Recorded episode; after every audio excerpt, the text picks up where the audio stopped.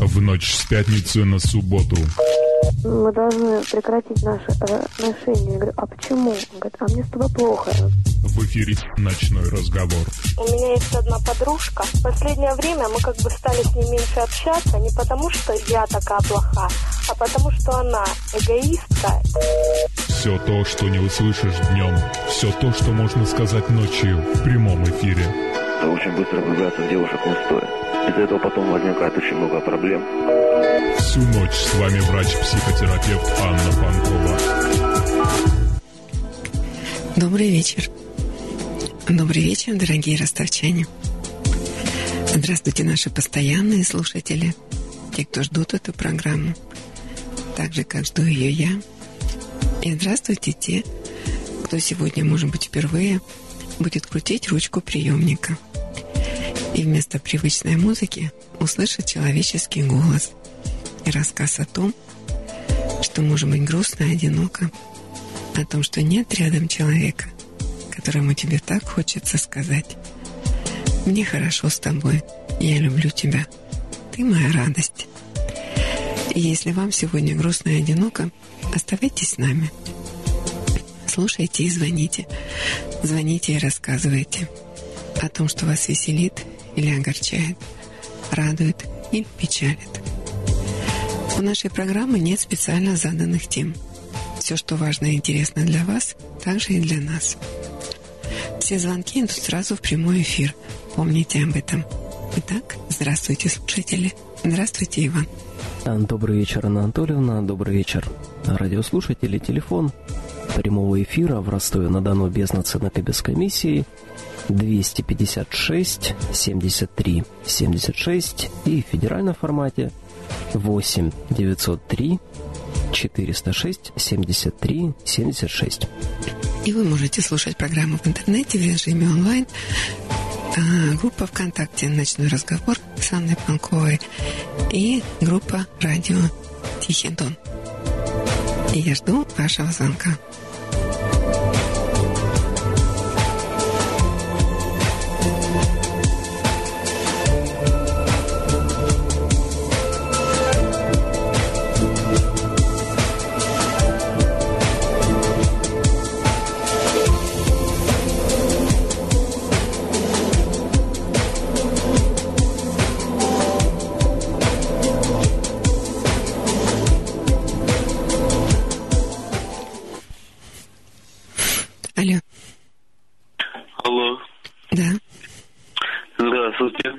Здравствуйте, Володя.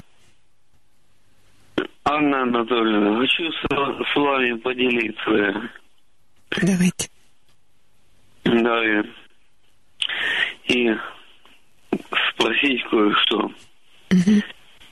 Вот, это правда, что сейчас в Ростове выставка картины некоего художника Сальвадора Дали. Правда.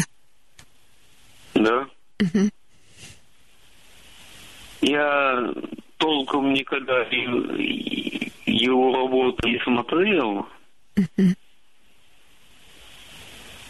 Мне рассказывали, что вроде бы вульгарный стиль, будем говорить, так у него. Что у него картины представляют собой мазню. Это так или нет? Ну, наверное, для того, кто это говорит, это так. Да? Угу. А то 10 лет тому назад один больной человек все время говорил мне, что обязательно сходи на выставку картин Сальвадора Дали, обязательно сходи туда. Но меня отговорили.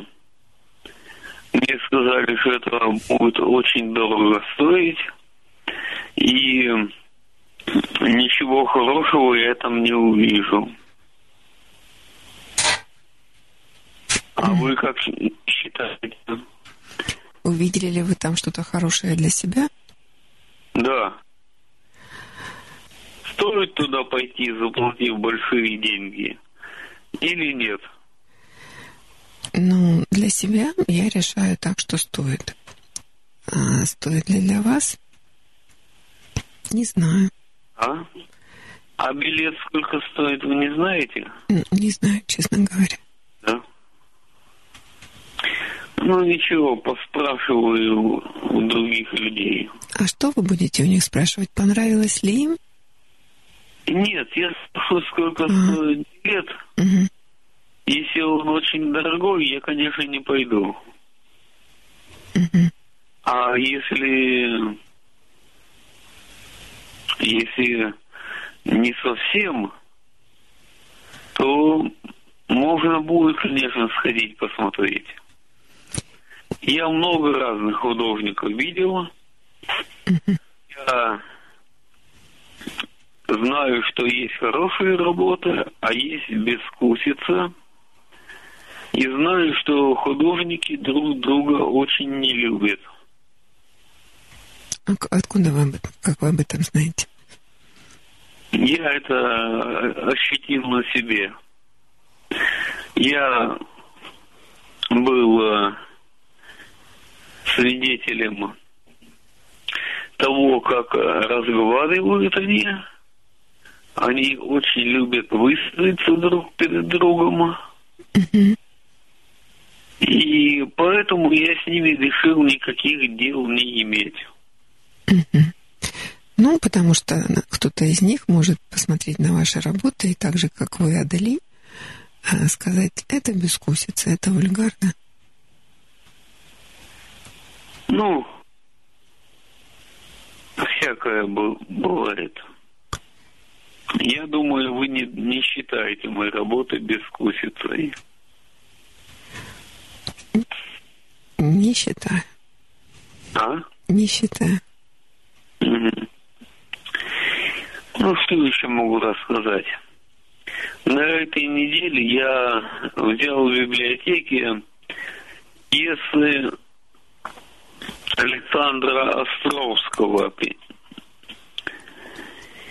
Дело в том, что мой любимый артист Андрей Миронов Мгм. играл э, в спектакле «Бешеные деньги». Эм, пьеса, поставленная по Островскому, она звучит как комедия, но мрачная комедия. Мгм. Миронов там играл Василькова,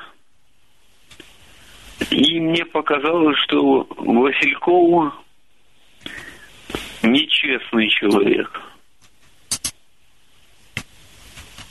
Вы читали эту вещь? Володя читала, но давно и не могу сейчас ну, вспомнить и свое впечатление о нем. Не помню.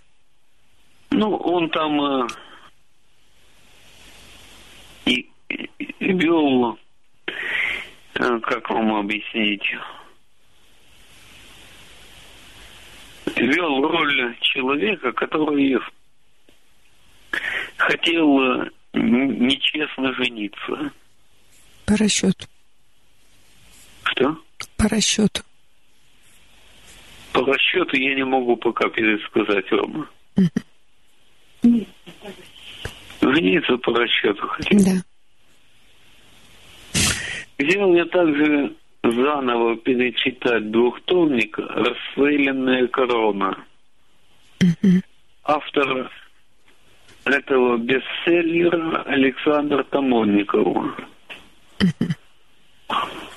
Я уже брал не так давно этот двухтомник почитать, но решил перечитать заново. Вот так. Хорошо.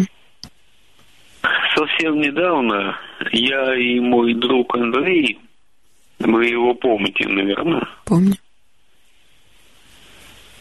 делали большое дело. Это вы освобождали чердак? И чердак, и подвал. Мгм. Но так и никакой копейки не получили. Володя. это уже в который раз вы не берете деньги вперед и не получаете. Я ему говорил, что, дескать, ты договорился с ними, с теми людьми, которые должны были заплатить. Он говорит, конечно, я договорился. Ты, говорит, не волнуйся, не переживай. И обязательно нам дадут огромную сумму. Ну вот уже прошло несколько дней, и я его не встречаю, и рабочих этих я не вижу. И я уже думаю, что только благотворительная работа прошла, вот и все. Да, Володя, похоже, что так. Да. Очень, очень грустно. Вот мне, мне каждый раз за вас очень обидно. Я знаю, как вы хорошо работаете, и вот из-за такой ну, наивности не получать оплату, ну, это очень обидно. Да. Конечно, там очень много было хлама на чердаке и в подвале. Мгм. Это было очень тяжело, тем более было жарко. Да. И приходилось эти мешки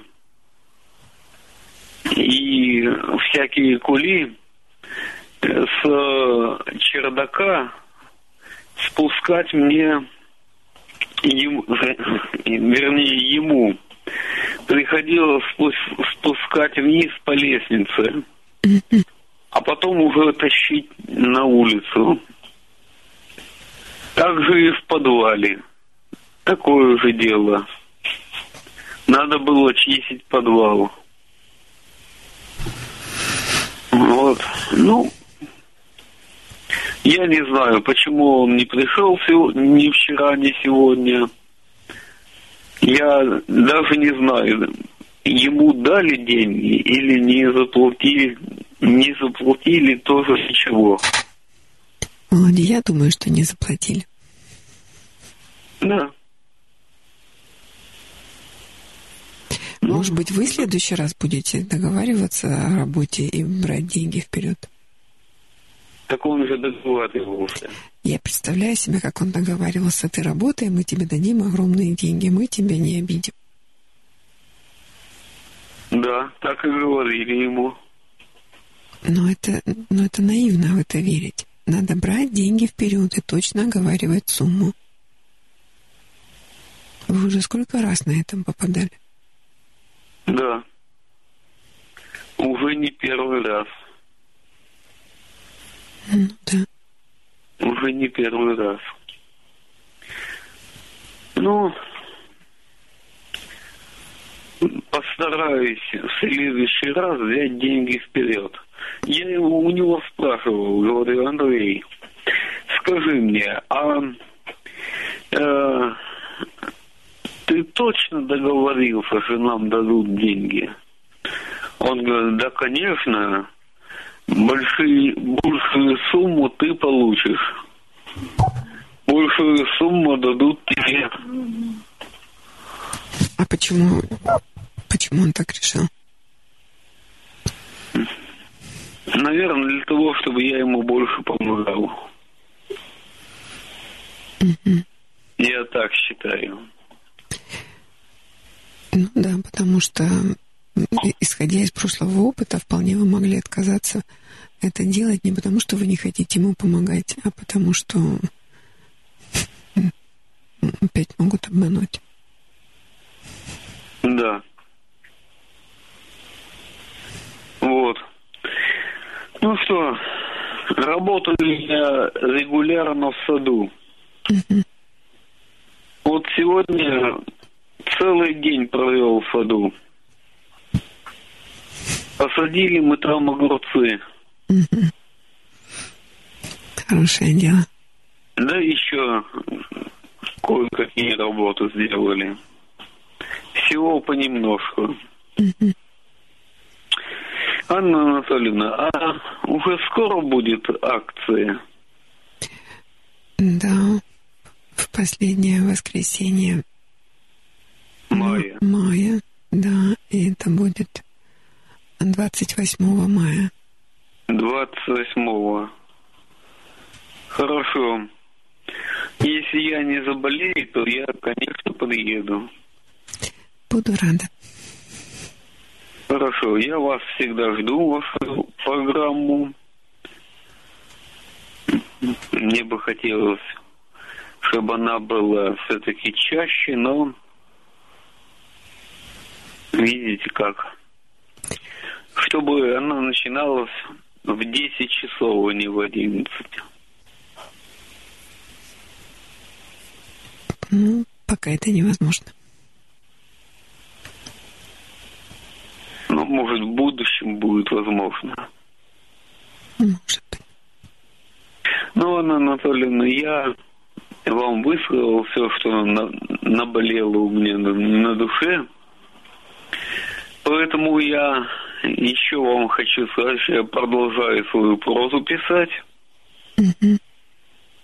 Когда приходит ко мне вдохновение, когда ко мне приходят мысли, я сначала пишу карандашом на стандартном листе, а потом уже пытаюсь переводить на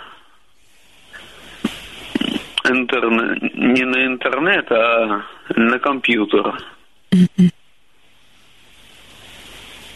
Ну, уже лучше получается у вас. Лучше. Вот, как хорошо. Лучше, но сам я это самостоятельно не могу. Это мне только помогает. И сочиняю только, конечно, я сам. Сочиняю. Все это я только сам делаю. Ну, по материалам тех книг, которые вы читаете. И по материалам, и сам выдумываю. Хорошо, хорошо, Володя, что вы пишете. И хорошо, что вы печатаете. Вы развиваетесь. Да. Да. Нет, дело в том, Анна Анатольевна, что я еще иллюстрирую свои книги. Вот. В прошлый раз, когда мы с вами разговаривали, мамин друг забрал все мои подготовленные главы из трех романов. И мама сфотографировала все иллюстрации, которые я сделал к этим э, произведениям. И я жду июля. Мне сказали, подарок получишь в июле. Книжку и интернет. Я уже давно приготовил э, обложки книжки. И в интернет они пойдут. Очень хорошо. Ну вот, Анна Анатольевна, я высказался. Я буду вас обязательно слушать до конца. Хорошо, Володя. Желаю вам всего хорошего, всего наилучшего, здоровья. Знайте, что на Ашабадском переулке проживает человек, который вас никогда не забывает. Спасибо, Володя. Ну, всего доброго. До свидания. До свидания.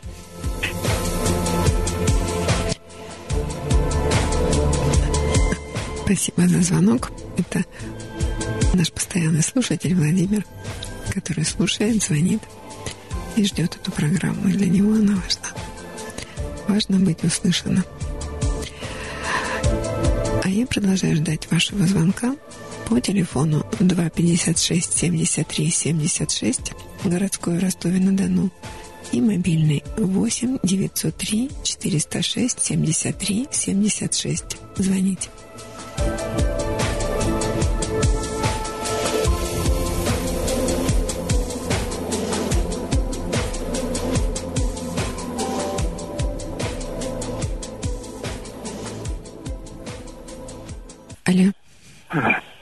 Татьяна Анатольевна. Здравствуйте. Андрей. Да, Андрей, рада вас слышать. Да, конечно, раз в эфир попал. Что-то... Вот. Что-то шумит. Это у вас шумит так? Что, или у меня? Да, у нас вроде нормально. А, ну все, теперь нормально. Что-то, сказать, даже не знаю, там, с чего начинать, как бы, ну, так, о чем говорить. Просто немножко Расскажите, что вас за последнее время порадовало. Так, так, ну, честно сказать, порадовало. Ну, не знаю, знаешь, ну, ну как-то этот принтер нашел. Кто-то выкинул, да, в бутылке, вот эти в пластиковой бутылке выкинул принтер. А мне как раз нужен был сканер для старых фотографий. Отсканировать, отреставрировать. И тут смотрю, лежит принтер. Потом пока немножко повозился, там с ним программное обеспечение нашел. Ну и все, сейчас вот отсканировал фотографии, обрабатываю сейчас потихоньку. Сегодня я как раз обрабатывал вот там вот, ну, так вот, как бы такая радость, можно сказать, приобретение. Ну, тогда нельзя сказать, что кто-то выкинул, кто-то для вас оставил. Ну да, для нас, для меня. Но я не знаю, работает ли принтер там сам. Сегодня краска закончилась. Так, такая парадокс. Как хорошо, когда у мужчины золотые руки и техническая голова. Что-что? Как хорошо, как приятно слышать, э, что у мужчины золотые руки и техничес- техническая, ну, технический склад ума. В общем, что вы понимаете техники.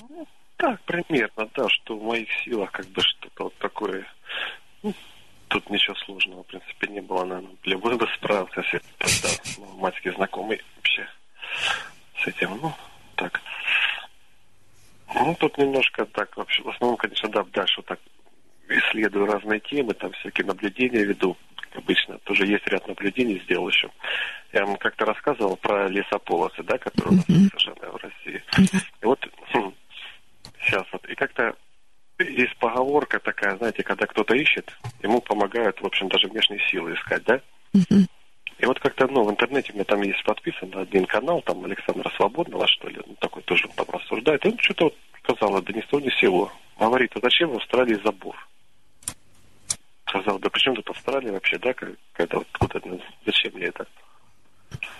Ну, в общем, как бы вкратце ну, скажу, в общем, когда решил посмотреть на юге Австралии по картам Google, я там увидел такие же лесополосы, как и в России. Вы представляете? Это было удивительно, конечно. Думаю, думаю, хорошо, если в России там по приказу Сталина, а там откуда? В Австралии.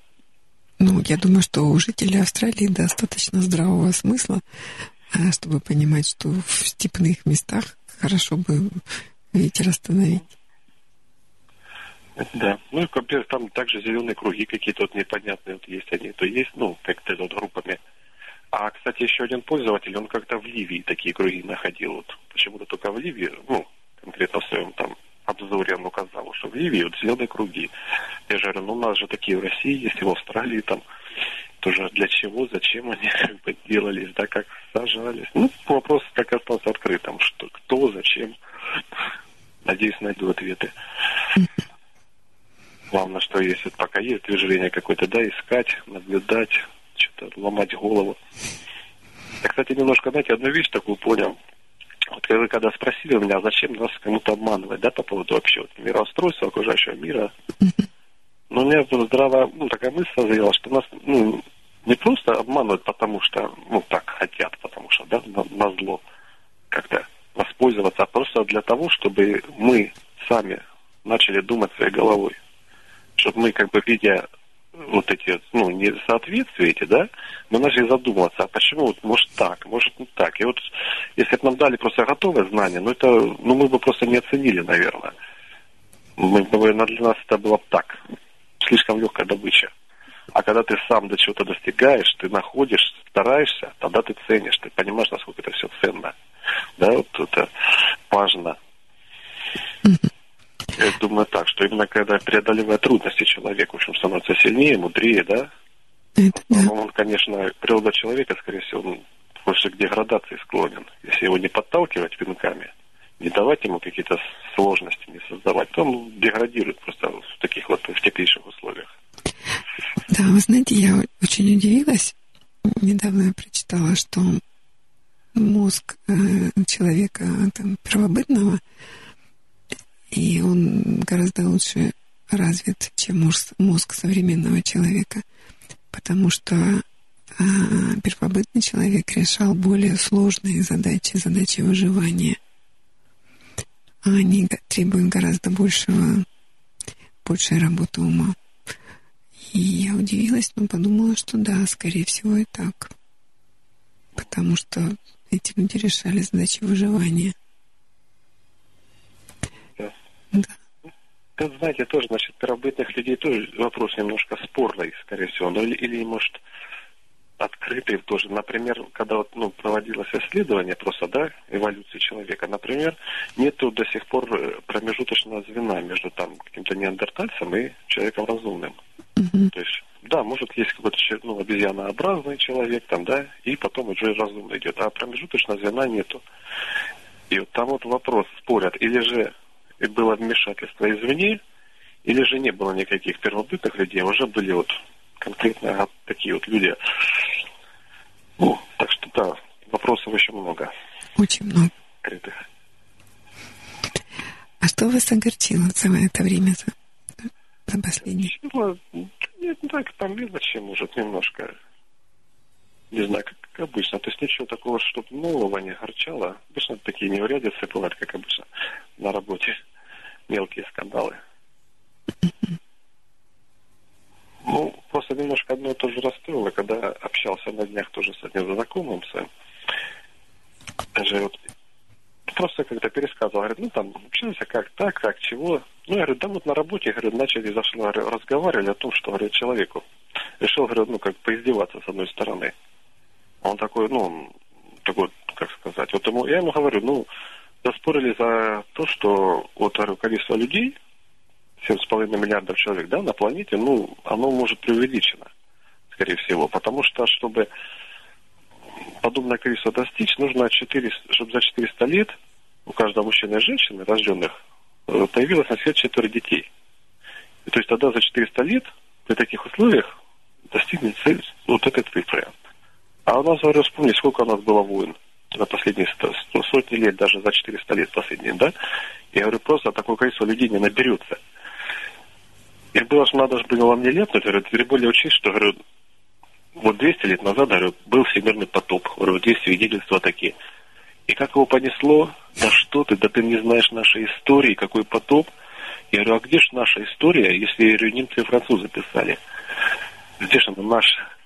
И вот это вот я вот как-то тоже пересказал же своему знакомому, и он же что-то там потом, да вот, да вот, так зачем ты споришь, да вот у нас там все нормально, у нас все официально, все это все правда, короче, там ты ничего не знаешь, там кроме своего ютуба, ты там нигде не ездил, не выезжал, да как ты можешь, ну и, короче, что-то в таком роде. Ну, потом прощения просил, конечно, ну, как бы немножко это так пошатнуло, что, думаю, вообще, как бы, чем я вообще действительно вот занимаюсь, и как-то вообще это все, ну так вот, надо То есть вы задумались о том, чем вы занимаетесь и зачем вы этим занимаетесь? Да, наверное, так. А как вы сами себе отвечаете на этот вопрос? Ну, потому что мне это хочется, мне это интересно, я этим занимаюсь. Всё. Мгм. Я люблю разгадывать загадки, мне задуматься над этим, размышлять и все. Просто мне это нравится, мне это хочется. Как бы то, что думает об этом, ну, это... Мгм. Но там был еще второй вопрос. Зачем, зачем ты споришь? Ну вот вам интересно, э, вы изучаете, составляете гипотезы какие-то, опровергаете, какие-то принимаете. Но э, вы, ну вот с ним, ну, когда вы доказываете свою правоту, когда спорите, это что вам дает? Не, я не говорю, что я там правоту доказываю. Я просто объясняю, что я делюсь информацией. Мгм. Я говорю, вот такая вот информация, вот такие есть доводы. Мгм. Просто ты как сразу, да такого быть не может, да ты как такого, это- ну как, этого не может быть, потому что этого не может быть. Мгм. И все, только вот поэтому. То есть это он с вами спорил? Да, да, у нас, потому что вот это не может быть, что быть не может, потому что все так. Я говорю, ну а почему не может быть так? Вот почему так не может быть? Же всего есть искажение, все может быть искажено. И вот, ну, короче, понимаешь, иногда, конечно, можно увидеть эту грань, где стоит спорить, доказывать, а где нет. А где, а где стоит спорить? Как вы эту грань видите? Когда есть какие-то доводы, да, когда еще есть простор. Вот можно, когда вот это в тупик, когда еще не, зах, не зашел в конец, тогда еще, да.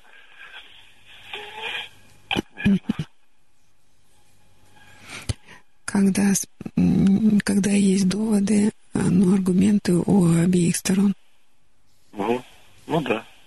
И это как бы, ну, вот, скорее всего, для продолжения какого-то диалога и обмена информацией больше на определенном этапе, определенное время. Потом бывает, что там вообще не о чем даже так, когда поговорить, совершенно, ну так, ну молчишь, там занимаешься, каждый своими делами, ничего. А ну если всплеск происходит какой-то вот э, активности, ты начинаешь что-то спорить. То есть вы себя останавливаете? Нет, ну, останавливаем, я имею в виду, что просто когда всему свое время происходит, когда вот время для спора, и время просто там, когда молчишь, как бы, ну, ничего, ничего не хочется обсуждать. А вы согласны с тем, что в споре рождается истина?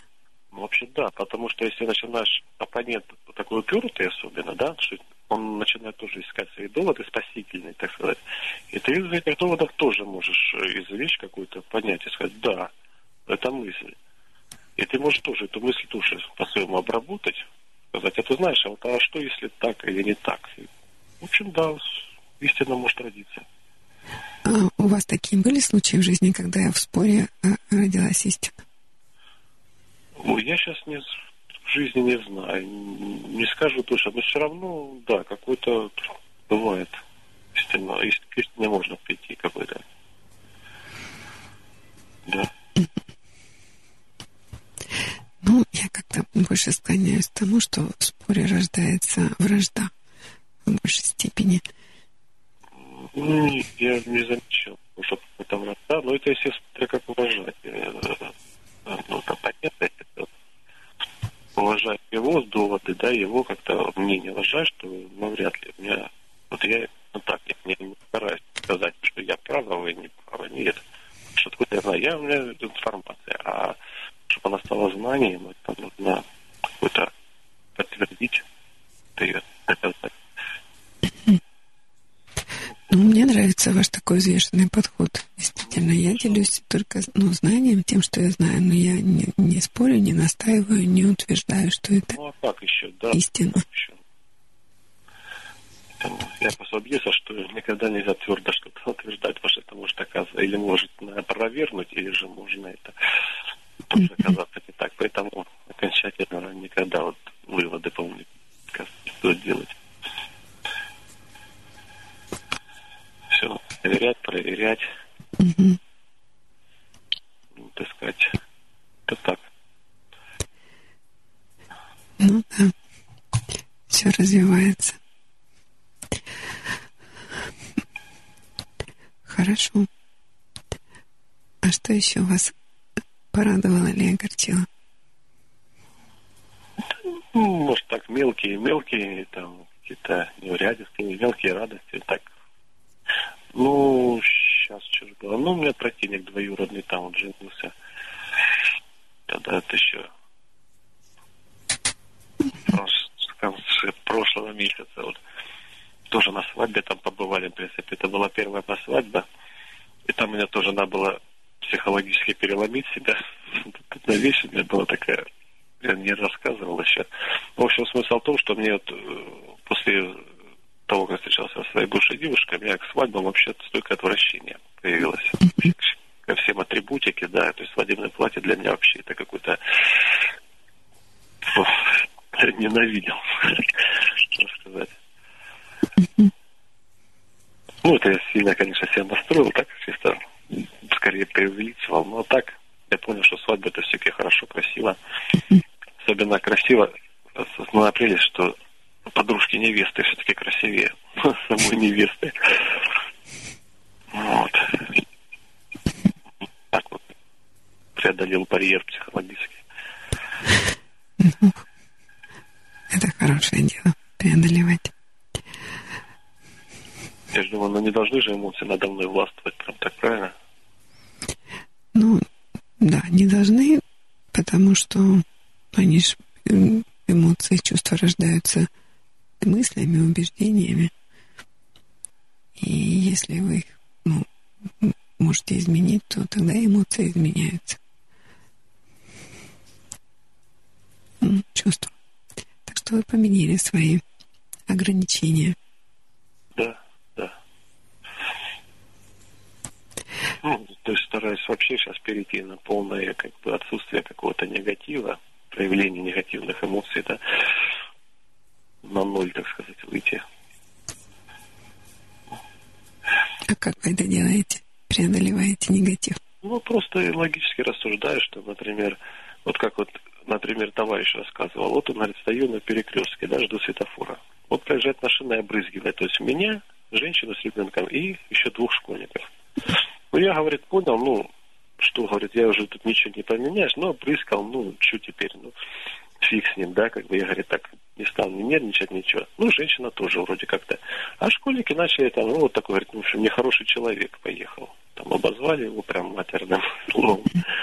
Да, то есть, как бы в такие беженцы. Вот, ну, я в таком примере, да, если это там что-то происходит негативно, ну, да, уже тут уже что же сгладить, потому что если не раскачивать, во всяком случае, стараться. Вот.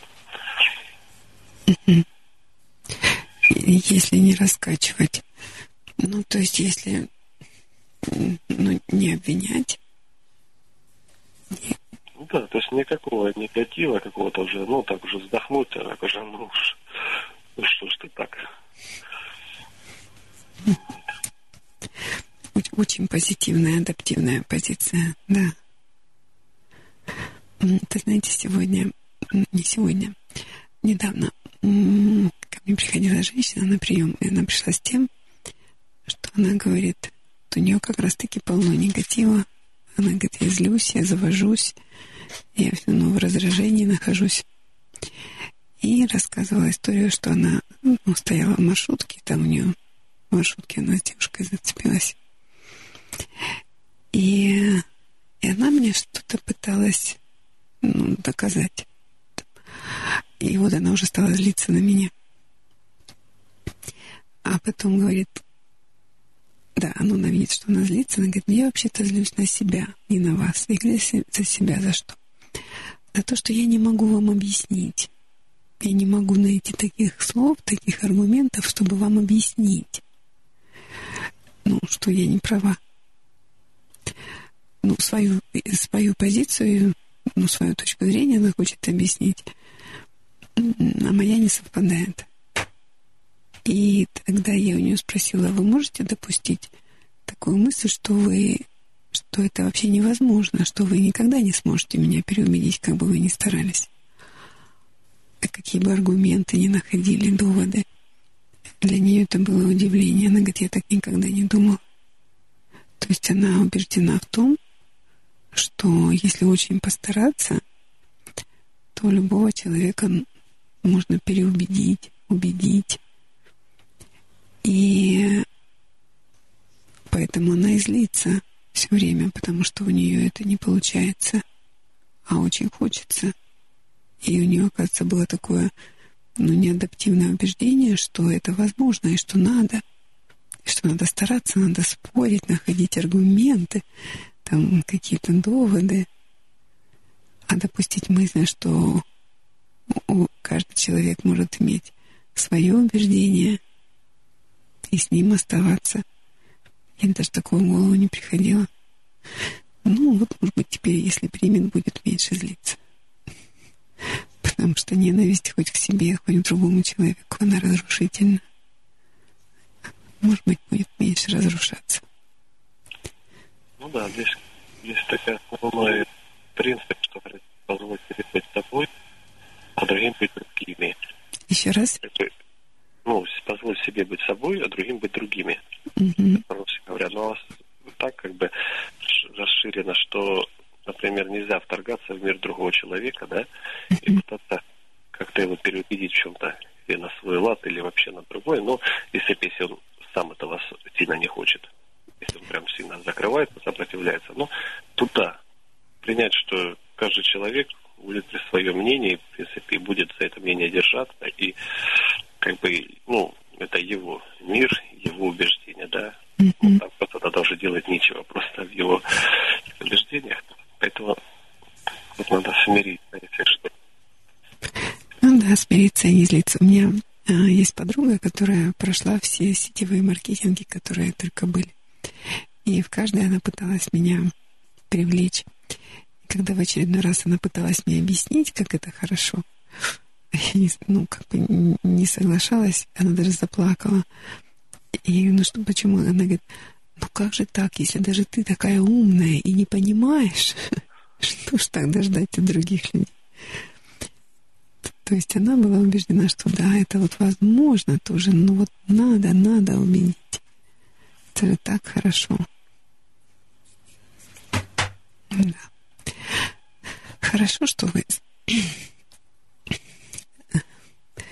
на другой позиции стоите, поэтому с вами так полезно и приятно общаться. Информация, да, всегда интересна. Позволяет посмотреть гораздо шире, по-другому на жизнь. Спасибо вам, Андрей. Всегда пожалуйста. Все сказали? Всегда пожалуйста. Да, ну все рассказали, что хотели сказать. Да, в общем, примерно, да, так. Я даже что-то не знал, что говорить толком. Примерно просто хотелось. Поделиться. А сон вам приснился в последнее время, который вы запомнили? Да нет, сейчас не вспомню, что прям что-то особый сон какой-то. Я, кстати говоря, насчет снов еще немножко. Вот как-то скачал аудиокнигу называется автор этот Равена Ли. Сферы сновидений. И, и там говорится о том, что это, в общем, последователи Карлоса Кастадеды. В общем, и, в общем, такую вещь делают, что, как я понял, это толком мало кто понял всего то, что э, что здесь, а, не значит, в общем, управляют сновидениями. То есть, то есть надо проснуться, ну, в сновидении знать, что ты спишь, и начинать управлять реальностью, да, вот так вот. И вот в чем они, говорят, рассказывают, что они составляют даже карты, причем они группами могут встречаются, они рассказывают, что видят как бы похожие места, могут даже по заранее договориться и встретиться в каком-то месте во сне, да, что у них там все карты есть и какие-то местности даже. Ну вот, и в общем какие-то чудеса вытворяют. И, в общем, говорит, как один из пользователей рассказывает, что в общем, он приводил аналогию, что даже сон – это вообще какой-то, как из, в общем, компьютерная симуляция. Он, то есть, мог увидеть какие-то следы оцифровки, вот как вот в играх, например, да, или как вот при увеличении изображения. В общем, какие-то закономерности прослеживал, да, вот связанные именно с компьютерной обработкой даже. Какие-то край реальности выходил за край вот реальности, да, подходил вплотную, там видел вот эти какие-то пиксели, там, потом вроде как это все изменялось, ну, в общем, в таком роде, только то, что запомнил, вот такой, ну, а там потом еще шли какие-то заморочки, что по поводу каких-то магов, каких-то хранителей, и, в общем, так пока я, я не знаю, тоже немножко в этом направлении думал поработать, но пока не получалось именно проснуться во сне и понять, что это сон что-то делать. Ну, один раз, правда, было, но я когда начал резко там что-то это, ну, а так, нет, ну, заинтересовала тема просто. Когда стали делать там резкие изменения во сне? Ну, так, какие-то резкие изменения могут проводиться. И тогда проснулись? А? Проснулись, когда стали во сне делать резкие изменения? А, вы имеете в виду пробудился? Да. А, нет, просто я там какие-то начал действия совершал, какие-то, ну, по своему усмотрению. Ну, обычно вот как вот левитация во сне, да, это обычное дело бывает, когда ты ну, ловишь момент, что ты можешь левитировать, да. Uh-huh. Левитация или телекинез, там, движение предметов, ну, да, ты вроде как-то усилием воли, ну, понятно, во сне, наверное, все возможно просто это. Поэтому... Ну да, возможно изменять жизненные ситуации. Да, но это все так тонко, все так на грани. Ну, интересно, конечно, интересно. Ну, тогда расскажите в следующий раз свой ну, сон. Да. Это, знаете, если работать с бессознательным, можно работать со сном а, во сне, как с продуктом бессознательного. А, я это зимой делала, тоже работу с бессознательным на Рождество, сказкотерапия, где мы, человек проигрывали сказку до, ну, то есть то, как есть сейчас в его жизни. А потом перепекали его в печке и, ну, судьбу перепекали. И проигрывали сказку как после. И это было очень тоже интересно. Как бы два варианта, только, ну, не во сне, а, ну, как в сказке, в сказочной жизни. Ну вот интересно будет в следующем году узнать, как это что-то изменилось или нет. Изменилась ли судьба, ну, отследить результат. Так-то вообще я верю, что это эффективно, но всегда приятно увидеть конкретный результат. Тогда расскажу.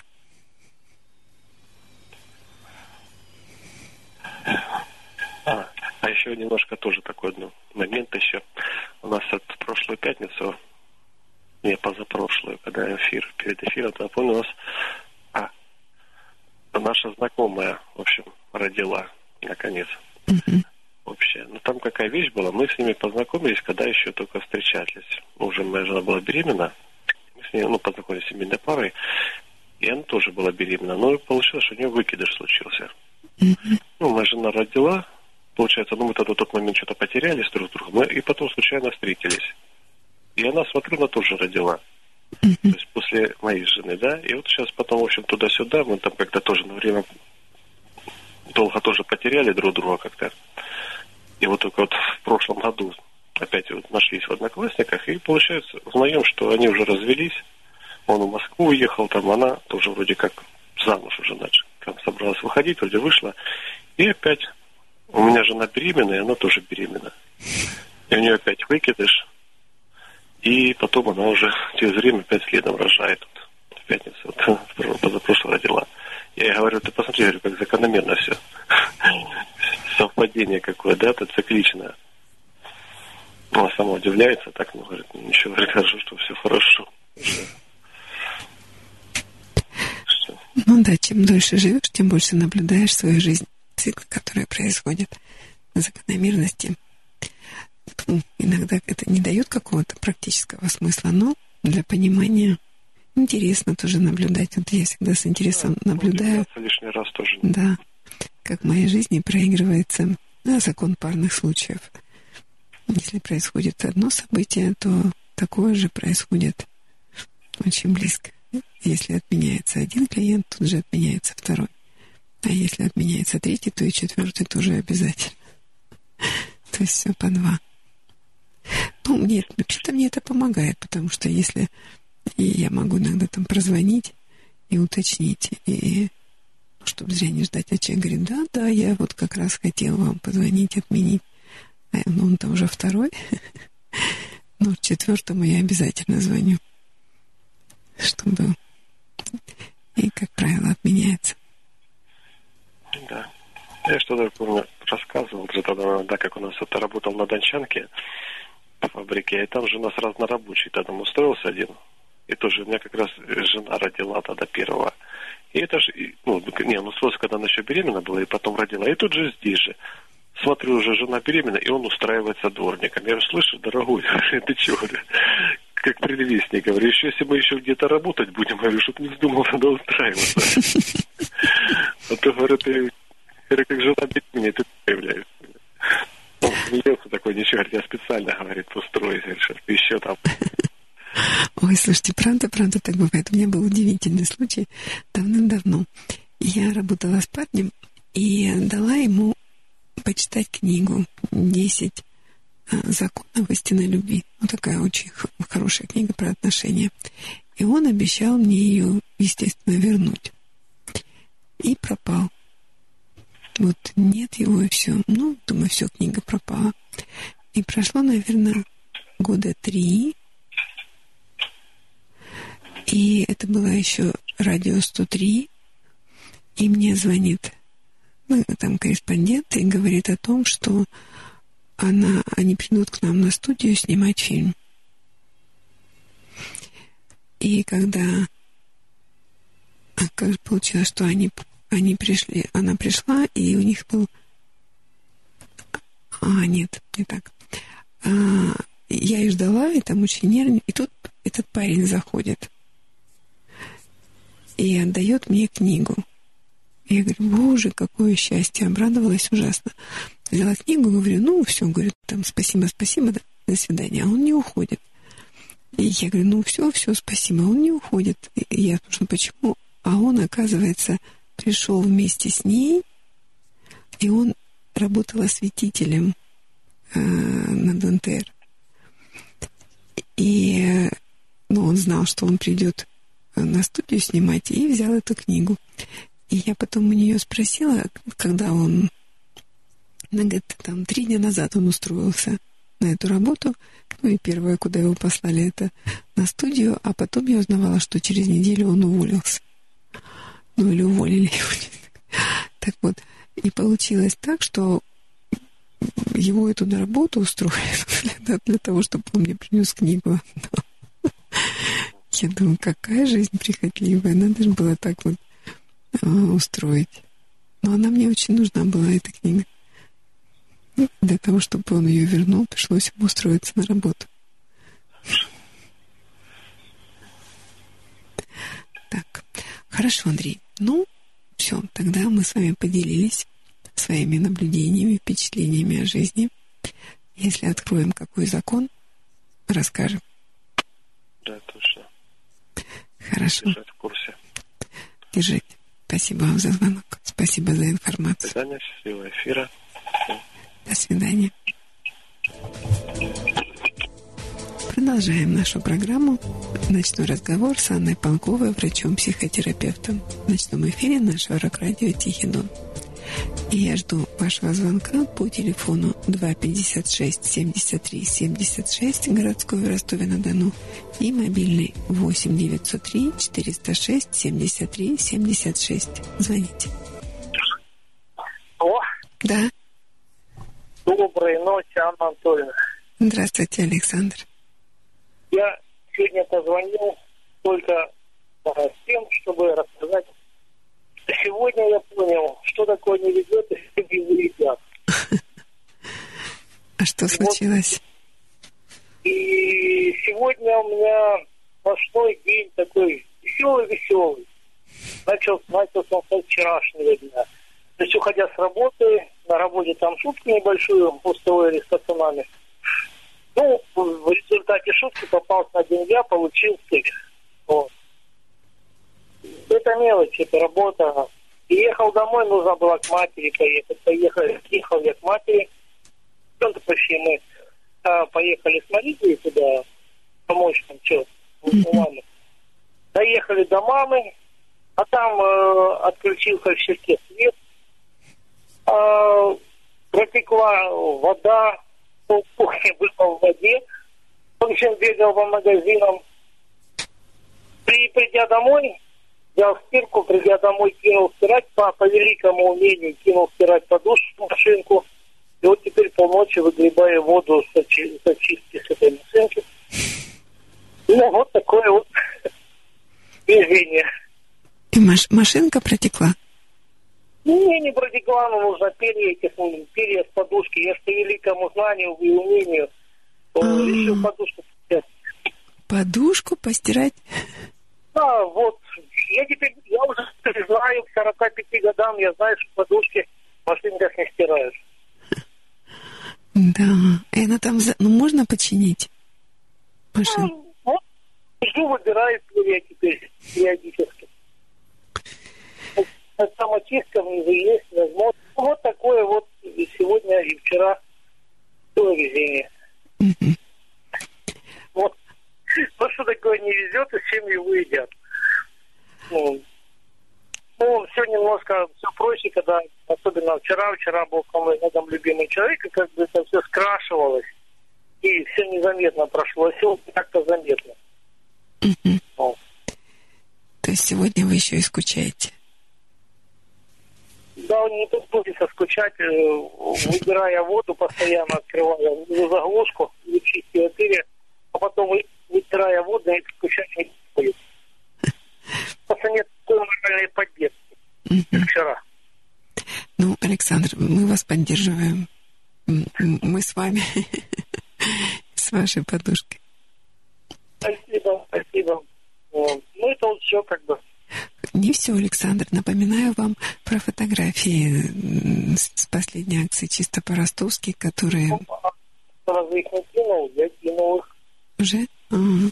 Хорошо, тогда посмотрю. И не кинул. Угу. Хорошо, ну вот... Спичку бросить для гарантии. Хорошо. Хорошо, Александр, ну, продолжайте бороться. Всего хорошего. Всего доброго. Ну вот, такой звонок еще нашего постоянного слушателя, давнего-давнего, наверное, самой первой программы.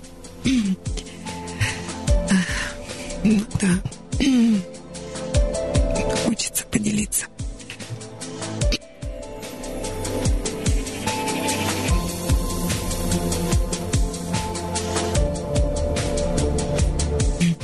И пока я продолжаю ждать ваших звонков по телефону 256 73 76 и 8 903 406 73 76, продолжим-ка мы чтение а, замечательной книги Эллен Бейдер «В поисках мифической пары».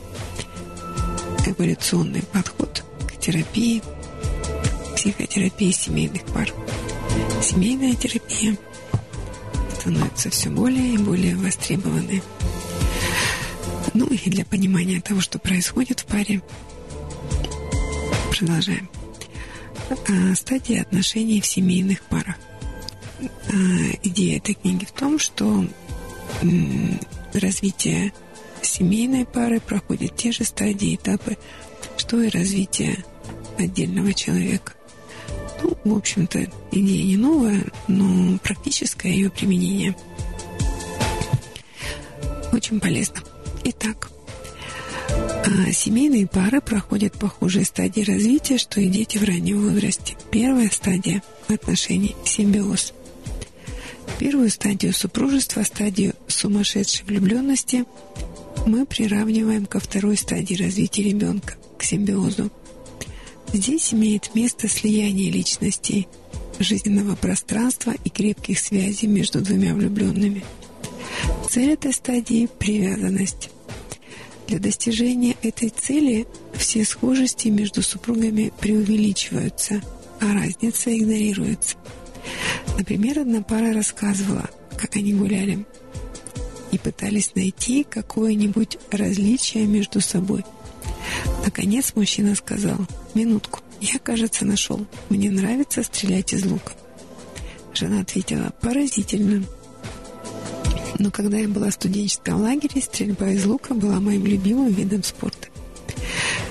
На этом этапе своих отношений, да, я все время вспоминаю, когда ко мне пришел молодой человек, влюбленный, и говорила своей девушке, и говорил, у нас так много общего, мы так много общего, мы с ней так похожи. Я попросила его привести пример.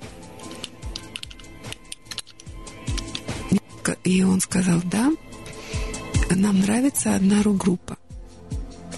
И наши школы стоят на одной улице. Мы очень похожи. Так вот, схожесть увеличивается, а, им нравится, на этом этапе нравится схожесть между собой, и они разделили ее с теплотой. Во время симбиотической стадии присутствует большое количество страсти и взаимоотдачи. Необычайно высок уровень ухаживания друг за другом. Этим данная стадия привлекательна. Партнерам почти не хочется что-либо менять друг в друге. Обычно у них существуют специальные приемы чтобы доставить другому удовольствие. Ребенок, сидящий в каждой личности, чувствует себя настолько удовлетворенным во всех отношениях, а, что безоговорочно отдает себя другому человеку. Поскольку уровень удовольствия и возбуждения в это время высок, а, ни одна из сторон не хочет рисковать этим замечательным положением дел, выдвигая какие-либо требования или высказывая эгоистичность, жадность или бесчувствие. Если на этом этапе каждый партнер заботится о другом и есть твердое намерение создать семью, то их отношения начнутся на прочном фундаменте, который впоследствии позволит каждому супругу перейти от симбиоза к дифференциации. И здесь о том, что если пара жениться нужно вовремя. Вот пара, которая когда они встречаются, и если эта стадия пропущена, ну, пройдена, потом гораздо труднее решиться на то, чтобы на то, чтобы жениться и создать семью. Очень часто мне задают такой горе, горестный вопрос. Например, девушка, которая встречалась два года с парнем, они расстались, и она у меня спрашивает, ну зачем же тогда он говорил о том, что он хочет семью, что он хочет ребенка, что он там всю жизнь, зачем он мне это говорил? И я всегда спрашиваю, а когда он это говорил? А говорил это первые два месяца. И это был такой любовный лепет. Это не правда и не ложь. Это любовный лепет он говорил, и он сам в это верил. Он так чувствовал. На этом этапе отношений а, практически все пары так чувствуют и так видят друг друга. А, Итак, если такой фундамент не заложен, оба партнера могут остаться на симбиозной стадии. В этом случае их отношения будут развиваться по одному из двух разных типов симбиотического союза. Первый тип характеризуется единением, избеганием конфликтов и миним, минимизацией различий. Второй вариант почти противоположный. Враждебно зависимая среда – доминируют злобой и конфликтами.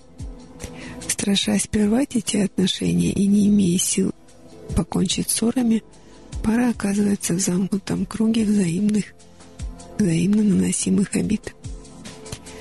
И следующая стадия отношений – дифференциация. На этой стадии появляются различия.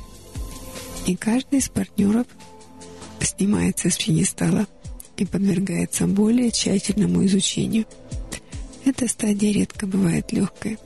С течением времени некоторые начинают подумать об увеличении жизненного пространства отдельного от партнера. Супруги начинают замечать различия между собой и чувствуют, что они уже не хотят проводить столько времени вместе. Они хотят больше уединения и могут чувствовать за это вину и спрашивать самих себя, что случилось, почему я не испытываю бывших, былых чувств. Они выходят из симбиоза, восстанавливая свои границы. Как ребенок, который изучает свое тело для установления внешних границ. Каждая личность возвращается к своим рубежам. По мере дальнейшей дифференциации супруги узнают о различии в чувствах, в мыслях и о своем желании бороться за свою индивидуальность. Зачастую они имеют противоположные мнения по некоторым вопросам. Некоторые быстро освобождаются от иллюзии симбиоза и заканчивают отношения с драматической внезапностью. Мы разные, она не такая. С такой формулировкой. Мы разные, и поэтому расстаются. Для других людей дифференциация, мне всегда это удивляет, когда мы разные, а, выдвигается как а, невозможность отношений. Так, как будто бы отношения могут быть только между клонами. А, так вот, Для других дифференциация достаточно медленный и постепенный процесс. И прежде чем высказать что-либо о схожести и различиях между собой, они крепко подумают. Одна женщина на ранней стадии дифференциации, прожив со своим другом три месяца, пришла на индивидуальный прием к психотерапевту с просьбой научить ее, как сказать своему партнеру, что она зарабатывает больше, чем он. Ей были, были интересны его профессиональные планы, но она опасалась говорить об этом различии между ними. Другие люди не задают вопросов, а думают про себя. Действительно ли я неправильно сужу об этом человеке? Как я могла не обратить внимания на то, что два раза в неделю он носит разные носки? Какой умник мог подослать за нед... Э, какой умник мог голосовать за Рейгана? Для одних такие различия, ну или забудь. Для одних такие различия могут быть источником постоянных споров, для других – освобождение от иллюзий. Третья стадия – обучение. Продолжая параллель э, с моделью развития ребенка, рассмотрим пару, вступ, в период обучения, в котором каждый выстраивает свою деятельность и отношения отдельно от другого. Они более не связаны эмпатией друг с другом. Напротив, они могут стать абсолютно эгоцентричны. Внимание каждого направлено на внешний мир. Автономность и индивидуальность превыше всего. На этом этапе партнеры воссоздают себя как личности. Развитие это более важно, чем развитие отношений. Первостепенными становятся вопросы самооценки – силы и значения личности. Конфликты усиливаются, и здесь здоровый процесс определения мотивов конфликтов необходим для того, чтобы пара сохранила между собой эмоциональные связи во время своего развития во внешнем мире. А конфликты усиливаются, и здесь здоровый пример определения мотивов конфликта необходим для того, чтобы пара сохранила отношения. Если по-русски определение мотив конфликта, то есть необходимо прояснять, что ты имела в виду, когда ты это сказала, что ты имела в виду, когда говорила в воскресенье будем отдыхать, а что ты имел в виду, когда говорил в воскресенье будем отдыхать. А вот это прояснение, которого хочется избежать. Ну, у одних есть ожидание, что партнер будет понимать все без слов, будет читать мысли. А, другие не умеют формулировать, э, ну, осознавать свои чувства, говорить о них. А, третьи просто упрекают, не пытаясь даже понять, что происходит. Это все затрудняет отношения. Ну, то есть Одни люди, испугавшись этих различий, расстаются резко, почти без предупреждения, а другие начинают ну, не выяснять, кто что хочет, кому что нравится и кто что готов уступить, а что нет, начинают скандалы. То есть скандалы — это обмен оценками. Ты такой, а ты такая.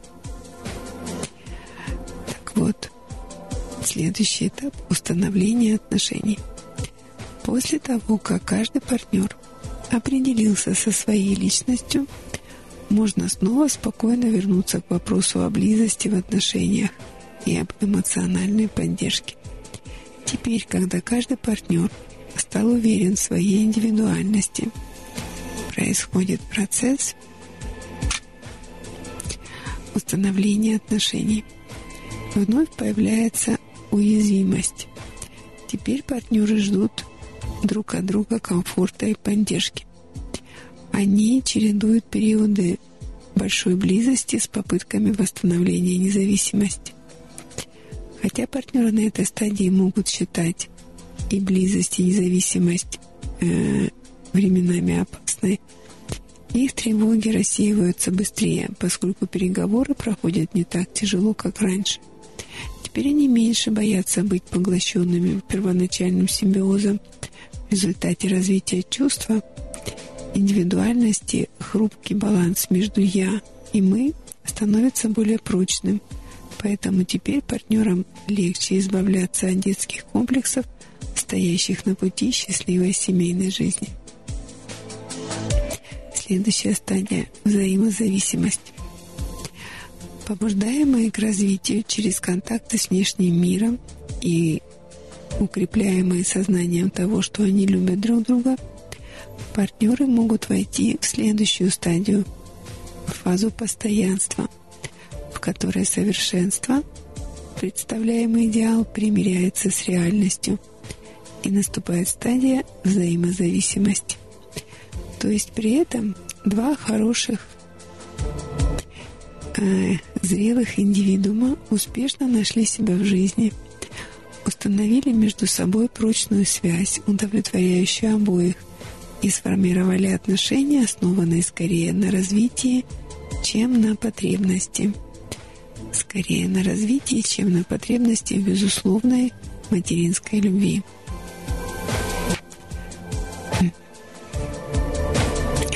Пример Дженни и Пул. Приведем пример пары, которая, пройдя уже несколько стадий, обратилась к психотерапевту на стадии обучения, установления отношений. Пол 38-летний юрист и Дженни 36-летняя служащая пришли на сеанс семейной психотерапии, мучимые вопросом жениться им или расстаться – эта дилемма возникла после пяти лет отношений, типа «снова вместе, снова врозь». На первом сеансе Пол сказал, «Наконец-то я понял, что Дженни – та женщина, с которой я бы хотел провести оставшуюся жизнь. В ней есть все, что мне нужно. Она интеллигентна, независима, сексуальна и достаточно сильна, чтобы управляться со мной». Дженни со своей стороны не была так уверена. Когда мы впервые встретились, я полюбила Пола, как никого никогда не любила. Я не знала, что можно чувствовать себя такой счастливой. Тогда я бы вышла за него замуж, без малейших колебаний. Но с тех пор мы пережили столько его дела, моя работа. Теперь я не уверена, что хочу связывать себя. К тому же у нас так много разногласий по вопросам секса, религии и родительских обязанностей, что, может быть, мы не созданы друг для друга. Когда мы начали изучать историю их отношений, выяснилось, что два года они провели исключительно вместе, путешествуя по миру. Это было время приключений и удовольствий. И тогда им казалось, что они идеально подходят друг другу. Когда же они вернулись из своих путешествий,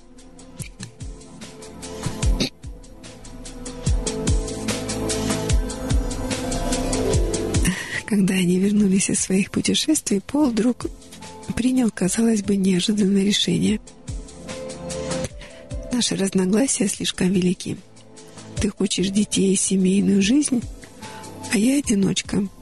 Я хочу иметь в своей жизни много женщин – и не готов к моногамии. Да, не готов. Вернувшись в свой привычный мир работы, Пол по-новому оценил их разногласия, почувствовав, что для устранения этих разногласий ему придется пожертвовать слишком многим. Ну, то есть полигамия. Он подумал и выбрал свободу. Неудивительно, что он начал встречаться с другими женщинами. Дженни была шокирована и потрясена таким абсолютно неожиданным поворотом дела. Она впала в депрессию, потеряла аппетит, страдала частыми вспышками гнева и пыталась делать все, что могла, чтобы вернуть Полу обратно. После трех месяцев таких мучений она прошла курс индивидуальной психотерапии – Следующие два года стали для Жени периодом быстрого и экспансивного персонального развития. Она стала более уверена в себе в профессиональном и личном смысле. Написала книгу. Написав книгу, она добилась известности. Сменила несколько работ. Два раза повышалась по службе и встречалась с другими мужчинами. Ее мир больше не вращался вокруг Пола. Она нашла себя. Между тем Пол обнаружил, что его независимость не так эмоционально удовлетворяет его, как раньше. Говоря проще, он скучал по Жене. Да, он был красивым, сильным, успешным юристом, привлекательным для женщин. Он мог бы успешно вести свой бизнес, но все же он был одинок. Он замечал, что часто вспоминает Жене и их оживленные беседы. Неожиданно различия между ними не показались ему такими уж неразрешимыми. А как два года назад – он также обратился за помощью к психотерапевту, чтобы разрешить свой конфликт. Он начал снова встречаться с Женей, сначала изредка, потом постоянно. С другими женщинами он встречался только в командировках, когда Дженни была далеко. Для Пола это была стадия установления отношений. Он вернулся к Дженни за большей заботой и близостью и с надеждой, что она станет его женой. Однако Дженни понравилось а, раза обучения. А, по, однако Дженни понравилась фаза обучения, и она не собиралась с легкостью отказываться от нее. «Мне нравится моя сегодняшняя жизнь», — твердо сказала Дженни. «И я боюсь, что как только я соглашусь на брак, он прыгнет в постель к другой женщине или найдет иной способ обидеть меня». После стольких лет борьбы мне трудно поверить, что он готов взять на себя обязательства. После сеанса терапии Пол и Дженни стали понимать, как их отношения вышли на стадию обучения, установления отношений без успешной дифференциации. Они поняли, почему они не могли уладить конфликт, основанный на взаимной разности. Они залечили рану, нанесенную прежними романами – а вместе они залечили рану, нанесенную прежними романами Пола. Они вновь попытались решить проблему дифференциации, которая раньше разделяла их. Они вместе боролись с разногласиями по поводу религии детей. Они выработали механизм озвучивания и разрешения конфликтов. После годового курса терапии они взяли на себя брачные обязательства – поженились по-русски. Так же, как Пол и Дженни, другие, а, другие пары не всегда гладко проходят все стадии своих отношений. Во многих случаях один партнер продвинулся на стадию дифференциации или обучения, в то время как другой все еще пытается вылезти из симбиоза или, наоборот, не вылезать из него. Дискомфорт и разочарование от этой дилеммы кратко сформулировал 43-летний разведенный мужчина в 83 году. «Мне нужна жена, которая не занимается своей карьерой, не участвует в событиях за пределами нашего дома и не имеет больших амбиций. Ее жизнь должна вращаться вокруг меня и приносить мне пользу и удовольствие». И, конечно, она должна быть девственницей. Этот человек нашел себе жену на Филиппинах через фирму брачных почтовых заказов. После нескольких разводов он потратил 6 тысяч долларов и проехал 6, 5 600 миль, чтобы найти себе жену для постоянного, как он надеялся, симбиоза. Когда человек живет с партнером, прошедшим стадию симбиоза, в то время как он, как сам он или она эту стадию еще не прошел, беда неминуема. И действительно мы выяснили, что причина многих проблем, встречающихся между партнерами, прослеживается в несоответствии их стадий развития. Это несоответствие дает эффект «вижу, видел», при котором доминирует модель чередования конфликтов – и примирений. И эту модель зачастую невозможно изменить. именно в этот период времени или в период, когда отношения партнеров задержались слишком долго на какой-то стадии и становятся деструктивными, может потребоваться помощь психолога.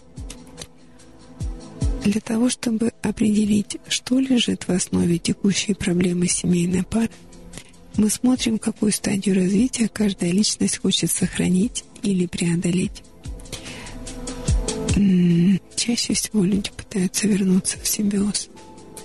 Таким образом, мы диагностируем систему данной пары, изучая фазу развития отношений между партнерами. Например, один из партнеров пытается сохранить симбиоз, в то время как другой переходит к дифференциации. Следовательно, мы диагностируем эту пару как симбиозно дифференци... дифференцированную. Если один партнер симбиозный, а другой обучающийся, мы диагностируем эти отношения как симбиозно обучающиеся. Нам никогда не попадались пары с разницей более чем две стадии. Используя теорию развития о стадиях развития для первичной диагностики системы, в которой находится семейная пара, основанная на стадии развития каждого из партнеров – мы можем точно определить проблему данной пары и эффективно с ней работать. По нашему опыту, эта диагностическая модель позволяет докторам определить навыки, которые потребуются от каждого партнера и очертить круг общих проблем, которые надо будет решать вместе. Нужно четко понимать, что говоря здесь о стадиях, мы считаем, что каждая пара имеет свою уникальную модель развития – Хотя мы и описываем каждую стадию данной книги как самостоятельную единицу, на самом деле мы не рассматриваем ее как отдельную, протяженную во времени сущность. Развитие – это всегда сложный процесс, включающий периоды прогресса и регресса. Также по мере работы в одной стадии человек может одновременно испытывать проблемы и конфликты, присущие следующей стадии. Важно подчеркнуть, что эта модель никого из партнеров не ставит в положение выявленного пациента.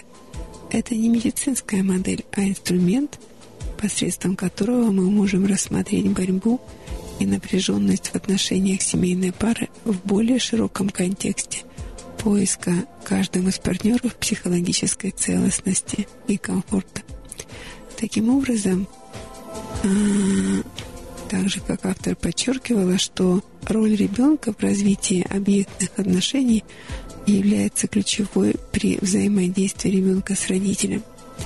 Мы считаем, что взаимодействие супругов – это сложный и взаимный процесс, способный повлиять на развитие их объектных отношений.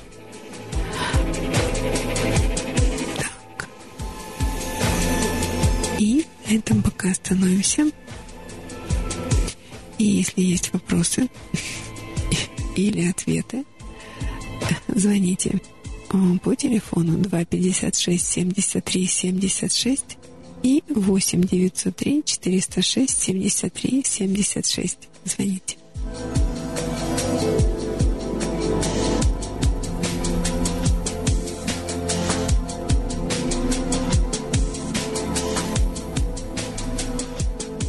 Алло. Здравствуйте. А, Анатольевна, меня зовут Юра. Да. А, да, вот решил воспользоваться возможностью поговорить, пока тишина в эфире. Угу. А, вопрос. Вы как-то один раз от вас я услышал фразу а, по поводу старый гнусный холостяк. Угу. Ну, вы что-то про кого-то ну, какой-то пример, я не знаю, что это такое. Что-то, иначе станешь старым гнусным холостяком. Вот. Я это себя отметил. А, и, значит, так, мне 20, ну, 30 лет почти. А, ну, собственно, вопрос не в этом. А, я познакомился с девушкой, мы как бы а, она должна ко мне прилететь в конце месяца с Хабаровска. А, значит, в общем, мы вот по такому эфире, можно сказать, два старых гнусных холостяка, наверное. А, как, бы сказать, она мне очень нравится, как бы а, очень, очень необычная девушка, скажем так. А, но у меня как бы есть какой-то страх, что вообще что-то может получиться у нас, потому что а, вот как при, при влюбленности люди друг с другом ну, отождествляют себя с другим человеком, как бы много общего видят. А я наоборот вижу, что мы совершенно разные люди, но мне это нравится на самом деле. Вот. А что вам, вот. а что вам нравится? Ну что она другая, что она что я ее не понимаю, часто не понимаю. А что именно вы не понимаете?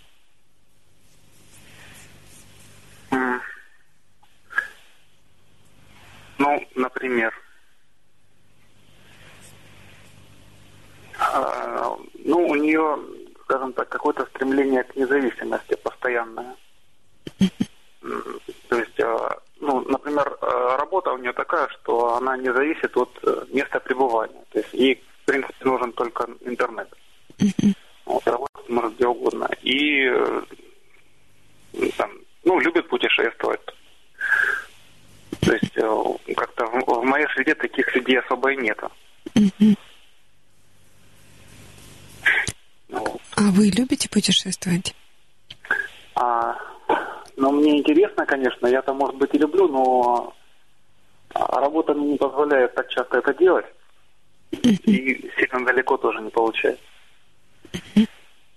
А как вы познакомились с ней? А, познакомился... Я был в санатории в Сочи, это было год назад, наверное, да, год назад. Вот. И она... Сначала я шел по берегу моря, ну, один гулял, любовался, в общем, закатом. А, смотрю, она стоит там на причале, курит. Но несмотря на то, что я не курю, не пью, занимаюсь спортом, все дела, она все равно, думаю, ну, я к этому лояльно отношусь. Ну, курит и курит девушка, какая-то mm-hmm. симпатичная, думаю. Ну, ладно, симпатичная, симпатичная, пошел дальше. Вот. А потом где-то через полчаса встречаю, получается, что я иду за ней, а она идет по бордюру. Ну, гуляет по бордюру в одиночестве. Мне это показалось очень странным, необычным. И думаю, ну, вот для меня это был знак, что нужно подойти обязательно. Ну, вот так-то так. И вы подошли, ну, и, и что вы ей сказали? А я подошел, а я просто начал что-то говорить, что-то какую-то мысль. Даже я ну, не поздоровался, не здравствуйте, девушка, а просто именно вот как... Как продолжение я разговора. Ну, знаете, как как будто бы я ее внутренне голос. Вот, mm-hmm. вот, вот так вот просто нахально начал что-то говорить. Ну, как бы без напора, но просто вот mm-hmm. об, обыденно, скажем так. Ну, вот так. И, и она как-то так же и отреагировала на это. Так же спокойно. И вы стали встречаться? Ну, мы потом разъехались. Мы, ну, мы гуляли там, сколько там, дней 10 получается. То есть мы тогда не встречались особо. Просто гуляли. Вот. А потом она ко мне приехала на три недели. Потом уехала. И вот сейчас опять будет приезжать, но уже вроде, надеюсь, на подольше. В плане общения, как бы я, я не, сначала не понимал а, ее реакции. То есть, например, если я что-нибудь говорю, она, угу, ну, понятно. Когда человек как бы так вот заканчивает фразу, я обычно понимаю, что ну неинтересно. Ну, думаю, ладно, бывает, интересно, неинтересно. Но потом, когда начали выяснять, что оказывается, что это у нее манера такая. То есть ей, в принципе, ей это интересно. Ну, для меня это было очень странно. Думаю, ну как так можно реагировать в беседе? Ну, вот так. А, а как вы реагируете э, в беседе на ее слова? А, ну, смотря какие слова. Ну, не, ну, что что-то от себя добавляю, там, если есть что добавить. Не знаю как. Ну, не одним словом, как она. Ну нет, я все-таки как-то, если какая-то у меня мысль есть по этому вопросу, то я ее излагаю, или там свое мнение, или что-то, ну как-то продолжение диалога. Нет, она тоже по-разному, но ча- часто она делает так. Угу. Все, что Ну, похоже, что вы приблизились к стадии на обучение. Ну, то есть то, что вы разные, вы сразу видите, хотя, конечно, все равно идеализируете. А теперь... Нет, я идеализирую, безусловно, да, потому что, ну, по своим эмоциям я же чувствую, что как бы еще не все успокоилось, скажем так. Поэтому да, это правда. Но ну, а- обучаться, наверное, пытаюсь, конечно. Ну, оба, я так думаю, пытаемся. Хорошо. Ну, без идеализации никак, потому что без нее точно не соединишься. А Да, пожалуй. Тем более уже в таком почтенном возрасте. Да, спасибо. Так все-таки что вас тревожит? Давайте подробнее попробуем. Тревожит? Да. Ну вот смотрите, я один живу уже, ну, года, наверное, наверное, три или четыре. Ну, в принципе, один. То есть, э, ну, я так привык уже, в принципе. То есть, э, когда я нахожусь дома, я не разговариваю. Ну, ни с кем. А, ну, даже не знаю. И она, как бы, у нее тоже свой уклад жизни, она тоже, в принципе, как-то привыкла так по-своему. Правда, как, я еще не знаю, как. Вот. И учитывая э, как, некоторую разницу все-таки между нами такое, Ну, а, значит, еще можно сказать в характеристику. Она по гороскопу эти, близнецы, а я дело. И, можно сказать, яркие представители своих знаков. То есть она воздушная-воздушная, а я земной-земной. А вы 87-го года рождения? Да, совершенно верно. А она? Она... Ой, ой, ой. Так, это ей будет 36. В, это- в этом году. Вот скоро. Да, вот через неделю, да. Так, Посчитать надо. 81-го получается.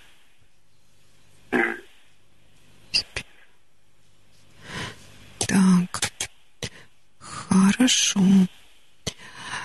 А, ну, не так много различий, как кажется. А давайте... Не так много? Не так много, да. А, Вот вы жили вместе три недели, да? И как это было? Э, Скажем так, мы две недели присматривали друг к другу. Ну, как-то, ну так, робко так как-то вот вокруг да около ходили там, ну тут как-то так, потому что, ну не знаю.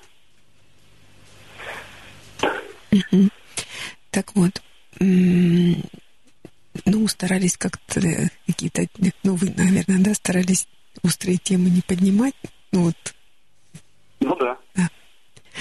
А в чем все-таки для вас был такой невысказанный дискомфорт? Вот что вам было дискомфортно? Ну, что не нравилось? А Что дискомфортно? Мгм.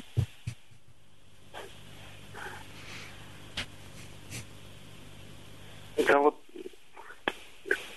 даже не могу сказать даже.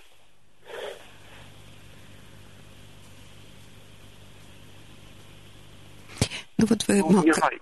когда вы молчали, вот где я дома молчу. Знаете, я, наверное, Нет, а, ну давайте вернемся. Так, и... А, в смысле дискомфорт при ее присутствии? Да. Ну, начнем с того, вот когда она приехала, у меня, в принципе, был такой, ну, восторг в плане того, что она приехала ко мне, ну вот, и, и это длилось долго. это меня не попускало долго. То есть я как бы не мог, вот, что вот она та самая, и, и, и приехала ко мне вот этому. Ну, то есть, и как-то я ее как аленький цветочек, вот, ну, даже не, не знаю. Ну, слишком оно как-то, может быть, ну, как-то нереально ощущается, что ли, вот. То есть это был, да, это был такой вот восторг, да? Да, да. Так, хорошо. А, а чем вы, ну, и так было до самого конца, до, до того, как она уехала? Или все-таки появились у вас какие-то трудности? Трудности? Да. Нет, трудностей не появилось. Ну, не так, не так много времени было, в принципе, поэтому. Тем более, что я работал. То есть ну, мы не все время находились вместе. Вы работаете не дома? Нет, я не дома работаю. А что она вам рассказывала о себе?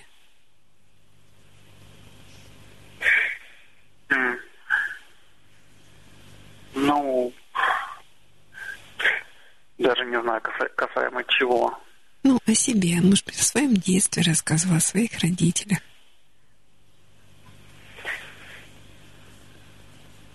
О родителях немного рассказывала.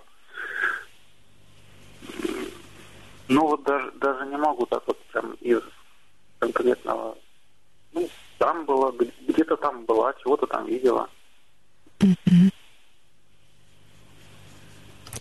о каких-то трудных моментах своей жизни она вам рассказывала? О каких-то трудных моментах? Да.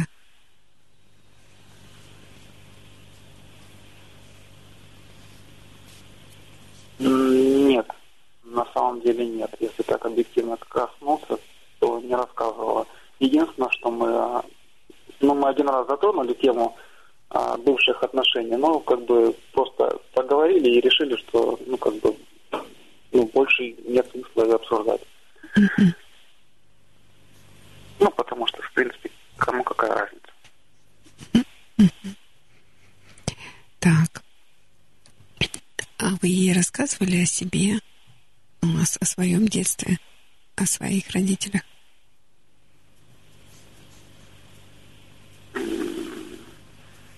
Ну, а, ну, они так получилось, что они познакомились.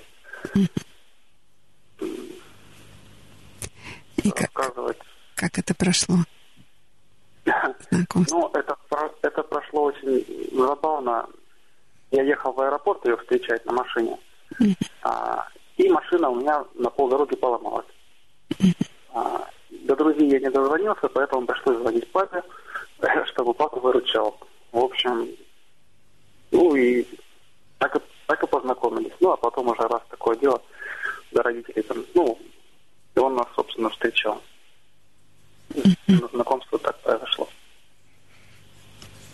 Ну, там были какие-то недоразумения или недовольства? Нет, нет, нет. Абсолютно лояльно. Хорошо. А когда вы уходили на работу, она чем занималась?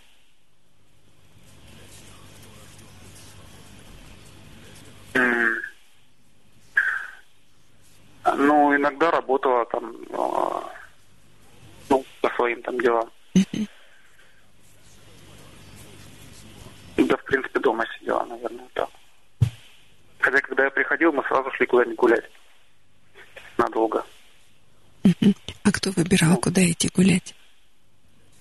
А, ну, выбирал я, потому что она мне э, как бы так, ну давай показывай мне, что здесь у вас тут есть. Ну, приходилось идти показывать. Ой, слушайте, ужасно интересно, что вы ей показывали в Ростове?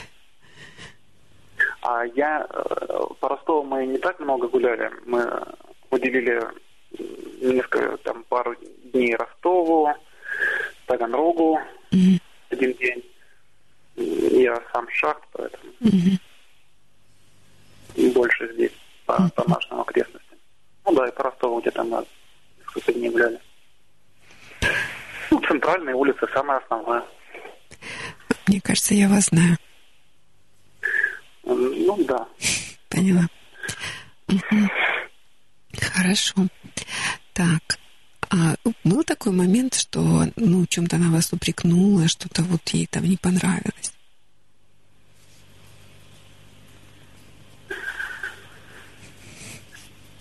Что-то ей не понравилось.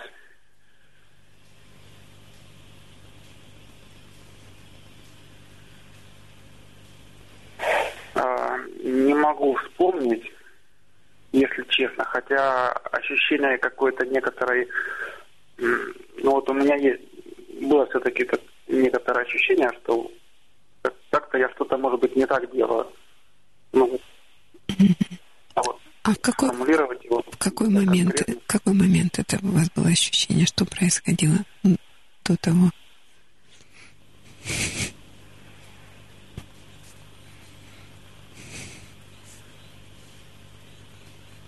Mm.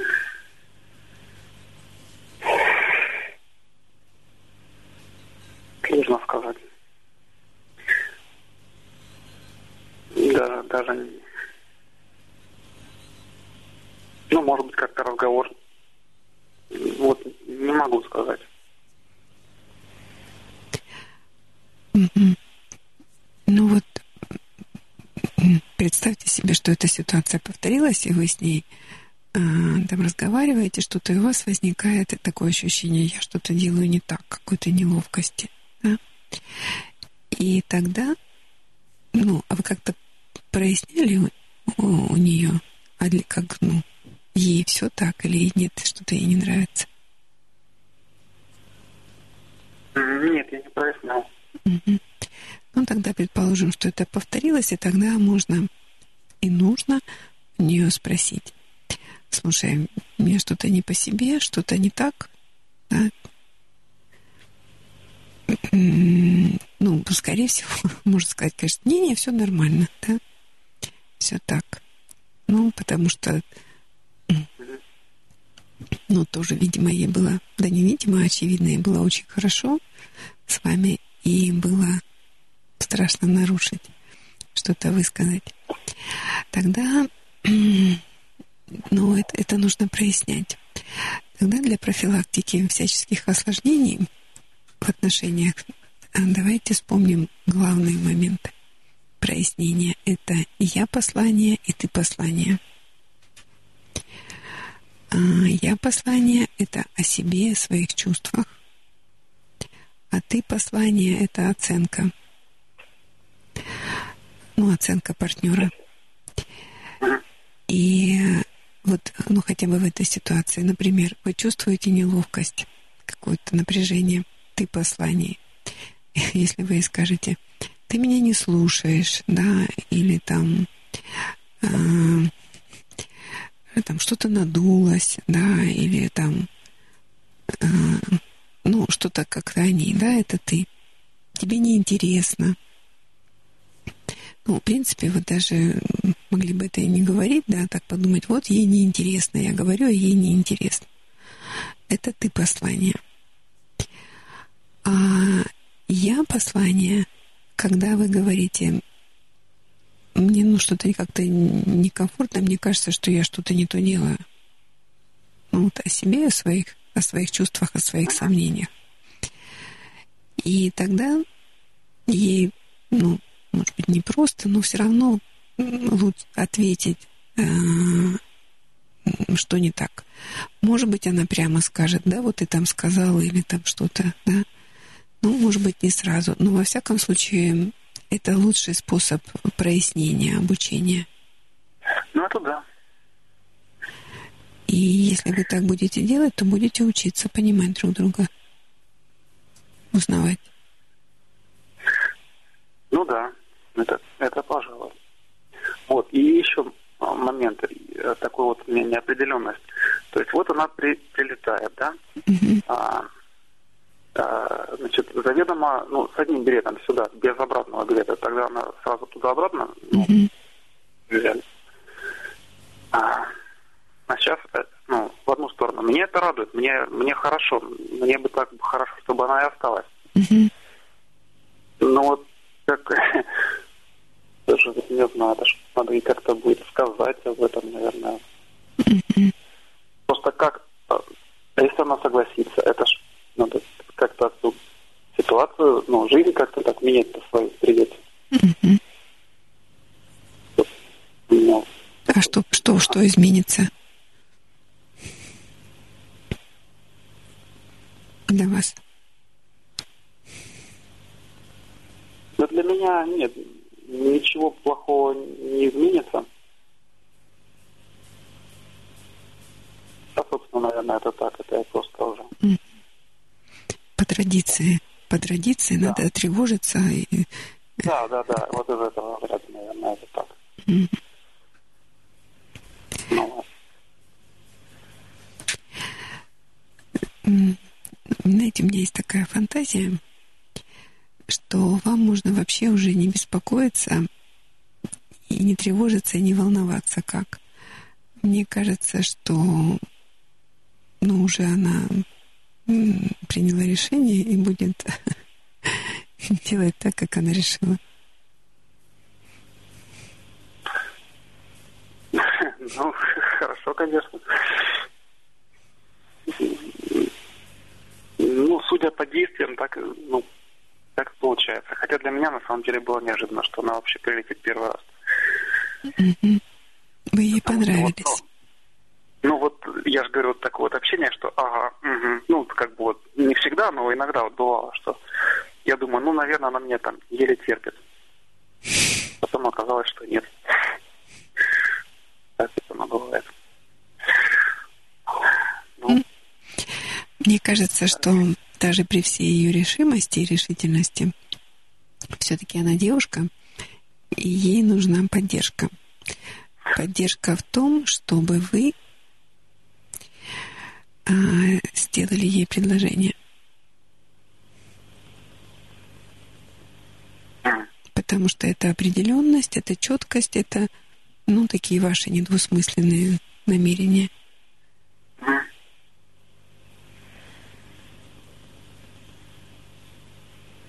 А предложение в смысле э, замуж? Да.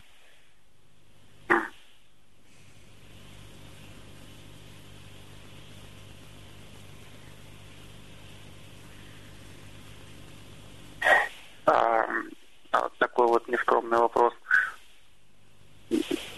До какого времени можно подождать? Ну так вот, чтобы без, без ущерба для, ну, чтобы у нее там сомнений никаких не, не возникло. Ну, не, больше семи месяцев вообще не надо. До, до семи месяцев. Ну, то есть, в принципе, там, Ну, полгода. ну, ну полгода, да? Мгм. Мне, но мне кажется, что вам не, не нужно ждать полгода. Понимаете, как вот она взяла билет в один конец. То есть она приняла решение. И для нее важно, чтобы вы тоже приняли это решение. Она же не ждет, э, не переписывалась с вами там год, да? Как там, что там, ну вот вся эта там тягомотина. И если она приняла решение, а, ну вам тоже нужно его принять. Ну, для такой, для, для баланса, да, для, для равновесия. Потому что она поступила так, как будто она не сомневается, да. А вы еще будете наблюдать. Ну что да. там? Ну, да, да, да. Не, ну, в принципе, это, дело не страшное. Я вас услышал. Приму тогда к сведению.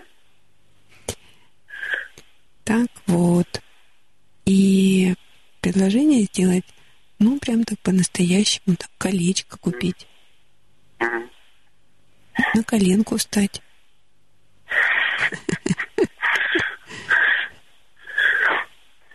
Ну ладно. Ну, а что тут? Хорошо. Тогда буду думать. Думать. А что вы будете думать?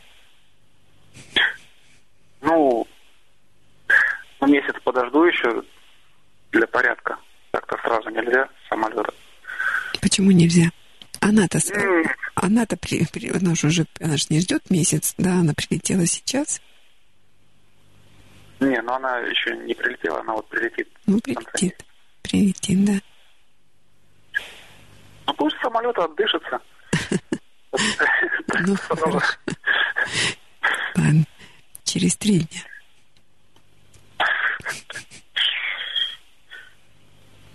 Хорошо. Вот. Предложение. А потом, ну, что нужно делать? Узнавать. Как ты любишь? Ты помните, что самый главный вопрос в отношениях – это что ты хочешь? Что ты хочешь? И, и узнавать. Так что, по-моему, все хорошо. Да, но волнительно все-таки после... Навыки, наверное, теряются. Теряются навыки. Как, какой навык утрачен? Ну, чувствования какого-то. Понимания, не знаю. Узнавания. Мне кажется, трудность. Ну, вы этого быстро научитесь. Она же вам интересна. Ну, так-то да. И вы точно знаете, что то, что она другая, не похожая на вас, это, не, это, это нормально, и вы это принимаете. Она другая. Это нормально, да. Да, это хорошо. Это разнообразит вашу жизнь. Да, это точно. А вот в быту вы какие-то трудности предполагаете в бытовой жизни? А трудности какие? Ну, вы же, наверное, такой порядок любите. А, ну, в этом плане, да, есть некоторые трудности. Я порядок не очень люблю. Ну как, я, может быть, его и люблю, но я его соблюдать не люблю. Ну, вот. А она любит. Мгм. И наводит его. Наводит. Ну и бурчит, если там что-то где-то. Поэтому мне приходится даже посуду за собой сразу мыть. А, вот они какие трудности. Носки не разбрасывать, да? Ну, вот всякое, да. Ну, Вещи на место класть. Да, я обычно это делаю раз в неделю. Все на место кладу. А... Ну, я, в принципе, этому тоже быстро учусь, на самом деле. Вот за три недели я научился. Да-да-да. Ну, не, не- не зря же вы девой родились, что ж пропадать такому ценному качеству. Порядок это ж просто, да. Важно, чтобы вы к этому относились не как к какой-то обузе, а как к полигону для самосовершенствования. Да, я так, я, я это помню. Мгм. Я к этому так и отношусь. Просто когда отличия, ну, как бы, э, ну, все-таки есть сильные, и вопрос, а смогу ли я так усовершенствоваться настолько? Прервался. Перезвоните, пожалуйста.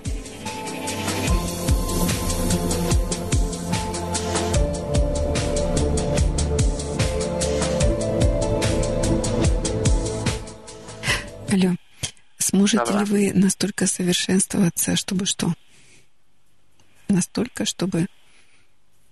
Ну, чтобы, чтобы под... Ладно, скажу, как, как думаю, чтобы ей со мной было, ну, как-то комфортно, хорошо, чтобы она, ну, ну, вот так. Ага, поняла. А, тогда, чтобы вот вы золотые слова сказали, правда, а, в отношениях а, самое важное – это чтобы было комфортно. И как в теперешней концепции брака, брак предназначен для того, чтобы улучшить качество жизни и увеличить продолжительность жизни людей, чтобы людям было комфортно. Так вот, для того, чтобы было комфортно, есть э, два условия. Это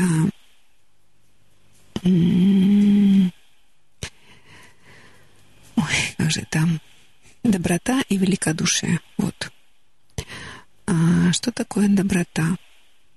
Ну, я уже рассказывала в программе, ну, еще раз для вас скажу, так коротко. Такие исследования проводили американские социологи, психологи, что делает отношения прочными. И они взяли 100 пар молодоженов, еще тепленьких таких, и они их обследовали. А, то есть пара беседует, общаются, они у них там все показатели снимают. Биохимические там все. И они выяснили, что у 70% пар э, во время их э, беседы они находились в состоянии стресса. А 30% находились в состоянии комфортном, ну, таком нейтральном. И вот они их обследовали и отпустили. Через 6 лет они опять стали призвали. Из тех 70, э, которые были в дискомфорте, 80% расстались. А остальные, значит, остались вместе, но опросник у них был очень простой. Вам скорее комфортно или скорее некомфортно с вашим партнером? Так вот, они отвечали, что им скорее некомфортно. А из тех 30 нейтральных, а, они там большая часть остались вместе, где-то тоже 70-75%, остальные по какой-то причине расстались, но те, которые остались, определяли свои отношения как комфортные, комфортные для себя. И вот они изучали, что делает отношения комфортными. А, доброта. А, когда люди взаимо... ну, где бы они всегда их, а, если они там вдвоем где-то, всегда посылают друг другу послание, даже если они говорят в потолок, да, на самом деле обращаются друг к другу. Так вот, среди этих посланий, значит, есть четыре вида. А, ну, пример. А, муж смотрит в окно и говорит, фон, какой еще гол, при... он еще гол прилетел. Жена может отреагировать пассивно-негативно. Угу. Ну, там только интонация передается она может от, отреагировать активно-негативно. Ну, конечно, у тебя есть время любоваться птичками, когда я тут упахиваюсь. Она может отреагировать пассивно-позитивно. Угу. Но интонация другая. Или активно, позитивно. Да, ты такого уже видел, у тебя там такое в коллекции есть. Другую сторону. Жена приходит домой и говорит, меня послали на учебу. Я еду на учебу. Муж может отреагировать пассивно, негативно. Угу. Активно, негативно. А, оно, а деньги у нас на это есть, а оно тебе надо. И так умная. А, пассивно, позитивно. Ага. И активно. А, позитивно, да, как хорошо там куда ты, когда поедешь и так дальше. Так вот, они выяснили, что в тех парах, которые себя ощущают комфортно, ну, больше, ну, где-то около 70% реакции друг на друга позитивные. Пассивная или активная. И вот доброта — это, собственно, есть позитивная реакция. Э, это нахождение, опять же, общего, да, там поддержка, интерес — но не критика. Надо, да. Вот. И поэтому для того, чтобы было комфортно, нужно реагировать позитивно. Вот вы говорите, да, для вас как было важно. Вы, э, вот она говорила угу, да, а вы не, не понимали, еще не ловили интонацию. Это ну, пози- да. позитивное угу или это негативное угу? Да, не всегда понятно бывает. Но узнавая ее, да, вы теперь эту интонацию знаете, что когда она вот так говорит «у», ну, значит, это ей интересно и нормально. Да. Да. А вот это вот «угу», ну, тоже когда-нибудь услышите. И еще один важный момент, чтобы было комфортно. Современная концепция брака звучит так. Ну, функционального брака. А функциональный брак – это тот, в котором оба партнера повышают самооценку друг другу. Поэтому если вы не будете понижать ей самооценку, не будете критиковать, то ей будет очень комфортно. Не, не буду критиковать. Обещаете? Наоборот. Обещаете, что не будете критиковать? Ну, там только если за дело, за проступок. Например. А так, ну, За не проступок. Ну-ка, например. не, ну я не знаю. Не было еще. Давайте подготовимся. Нет, ну, если она... Ну, даже не критиковать, просто если она сделает что-то, что мне не, нрав- не нравится, Мгм. просто ей об этом сказать. Я ей дам обратную связь. Я ей скажу, мне это Да. не нравится. Вот категорически не нравится. Да-да-да. То есть в таки форме я послания. Да. Критика — это всегда ты. Что ты натворила? Да? А, не, не. ну, Так нет. я... Мгм. Ну вот, тогда ей будет комфортно. Ну и, конечно, надо ее узнавать. Да надо, да, тут, тут ой, работы, работы ой, много. Мгм. Надо узнавать, что она любит. А цветы она какие любит? Или она их вообще не любит? Да, любит, но неопределенно. Надо... Я ей много цветов-то не дарил, поэтому я еще реакции не знаю на разные цветы. Можно спросить, а какие цветы ты любишь?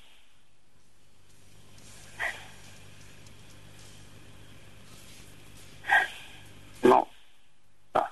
Да. А, пирож... А пирожные какие она любит? Или она их вообще не любит? Да, нет, любит. Какие? А, ой, знаете, очень, очень просто определять. Вот какие мне не нравятся, вот какие я не люблю, вот те, те она любит. Это вот, Ой, слушайте, как здорово, у вас не будет конкуренции за ой, пирожные. как, кофе один раз заказывали, это было смешно. Мы э, поочередно говорили, девушка, которая кофе варит, она говорит, ну, вы, вы говорите, я буду там, запоминаю или записываю. Я, а, мне э, там, кофе она с молоком, я с молоком, Наташ, Наташа, без, с сахаром, с сахаром, без, там, э, с корицей, без, а мне с корицей. Вот, вот все, все, что наоборот, и причем это не потому, что не для того, чтобы там просто, ну, показать свою разницу там или просто посмеяться. Оно действительно так вот так получается, что те пирожные, которые она любит, я не люблю. Вот поэтому мне выбирать их проще. Какие самые невкусные, те, те я отлично.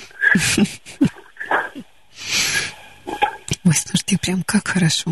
Ну да. Как экономно. Ничего не пропадет. Это да. Ну что ж. А готовить она Она, любит? она Да, готовить она готовит. любит. А, нет, го- готовить не очень она любит. Она ест, ну, там, салатики такое. Мгм. Но, в принципе, я сейчас такую же пищу ем. Я мясом стараюсь поменьше есть, больше там салаты и все такое. Поэтому нам проблем я в этом не вижу.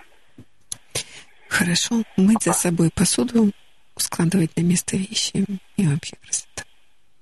Что-что, посуда? И вообще будет красота. Ну да. Помните, что в отношениях нет мелочей, они состоят из мелочей.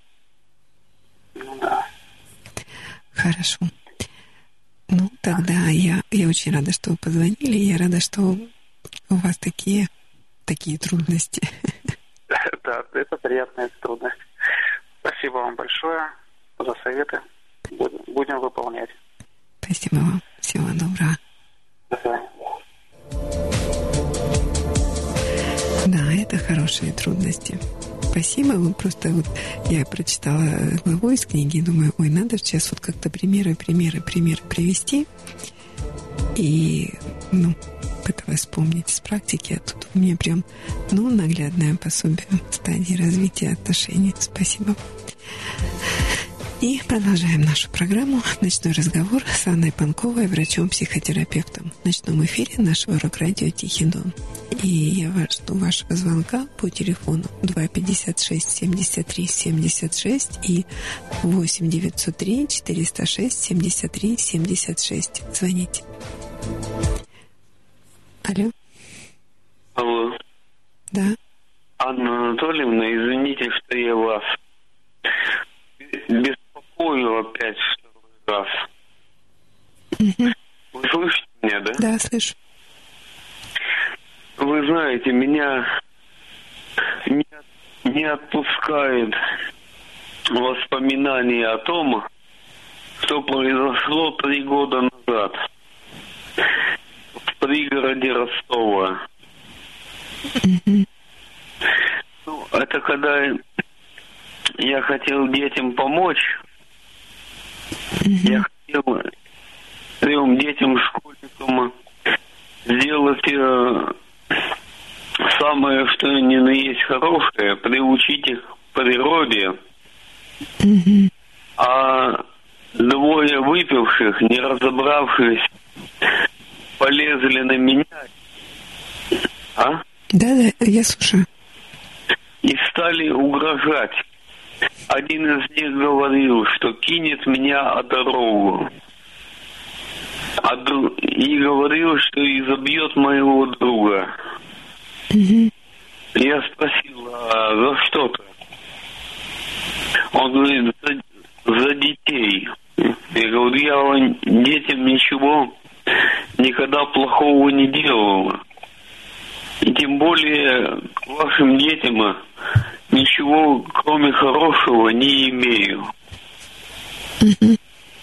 Тем более я познакомился с, ваш, с вашими детьми, и в тот момент они увидели ужа, который плыл через плотину. Угу. А поскольку я очень увлекаюсь природой, в особенности помогающимися, то я решил этим детям помочь. А, а как, вы, как вы им решили помочь? Это были девочки или мальчики? Это было двое мальчиков и одна девочка. Угу. А я решил помочь им так. Как? Поскольку, поскольку они интересовались этими ужами, угу. я организовал своего товарища и их поймать этого ужа. Угу. Потом, спустя две недели я их тоже встретил. А один из них взял, пошел на меня жаловаться своему родителю. А родитель был слегка выпивший. И полез на меня, не разобравшись ни в чем. Надо же было разобраться, надо было не лезть так на рожон. А он начал пальчик загибать, да, еще угрожать. Я говорю, я считаю секунды, если через считанные секунды ты не уйдешь, то вы, ты и он будут избиты. Вот так говорил. Я начал, пошел на остановку, и тут как раз ко мне на встречу ехала полиция. Я остановил полицию и говорю, вон те двое угрожают нас избить. Пожалуйста, говорю, давайте подъедем и поговорим с ними об этом серьезно. Ну, видимо, полиция поехала и поговорила. Тот, кто мне угрожал, оказался человеком трусливым. Он в тот же день... Володя, подождите. Володя, вы по какому телефону звоните? Я звоню по обычному телефону. Вы пропадаете все время. Да я это чувствую. Вы по тому же, которому звонили в первый раз? Да. Так. Ну вот, в тот же день я написал на него заявление. Я, правда, не знал его имени, но я написал, что был такой случай. А он перепугался, написал на меня. Меня вызвали в отделение и спросили, хотел ли я что-либо плохого. Я сказал, что я ничего, кроме хорошего, не желал. Никогда, никаким детям ничего плохого не делал. Мне сказали, вы абсолютно не виноваты. И вот каждый день у меня всплывает в памяти вот этот инцидент. Мне дома говорят, лучше с такими людьми, как тебе угрожал, никогда не связываться, потому что от них потом не отвязываться. Вот такой неприятный случай был. Володя, а, вы вспоминаете об этом случае? А, Буквально каждый день. Для чего? А, да он меня коробит за живое. То есть вы задеты, вас и коробит, и вы задеты тем, что вы что? Что я хотел хорошего сделать, а, а мне стали угрожать. Володя, вы уверены в том, что вы хотели сделать хорошее этим детям? Уверен. Уверены. И вы нисколько не сомневаетесь в том, что вы считаете хорошим, друг, другие люди могут не воспринимать так же, как и вы. У вас есть сомнения в этом? Нету. То есть вы абсолютно уверены? Абсолютно. Я только хотел хорошего, больше ничего плохого, ничего не... Володя, этот мальчик пошел жаловаться на вас своему папе. Да. А родитель его был, видимо, слегка выпивший. Володя, а на что именно он пошел жаловаться? А на что не знаю. Может быть, потому что я спросил, где и где еще змеи находятся. Вот это может быть. Я думаю, что он пошел жаловаться на то, что э, они не, не хотели общаться с вами. Вы были навязчивы. Ну, он мне не говорил такого. Но вы же видели, что они неохотно с вами общаются, что они не хотят приучаться к природе. Не знаю, я этого не заметил. Но я замечаю за вами, да, что вы не замечаете реакции других людей. Вы не придаете ей значения, вы гнете свою линию. Ну, Анна Анатольевна, только хорошего хотел еще раз повторяю в третий раз. Володя, благими намерениями услана дорога в ад. Слышали такую фразу? Слышал. Если вы ничего не измените в своем поведении, будете стоять только на своем, да, то вы будете все время попадать в такие ситуации неприятные.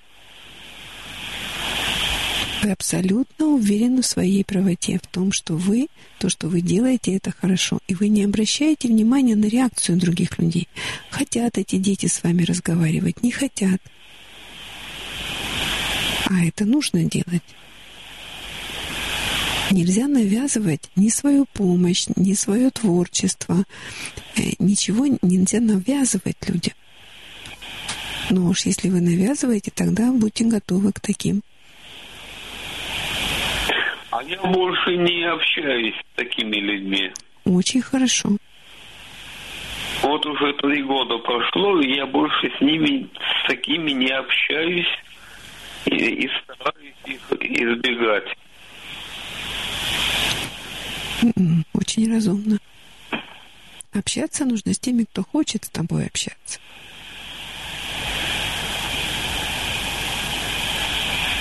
Ну вот, а я, я очень жалею, что я ушел, потому что я бы хотел, чтобы нас разбили тогда, и тогда бы они были, были бы наказаны.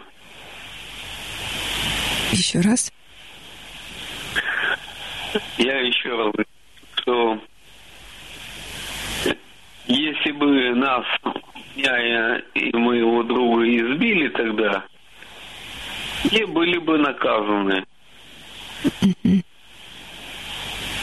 Ну, я больше с такими людьми никогда не разговариваю. Хорошо.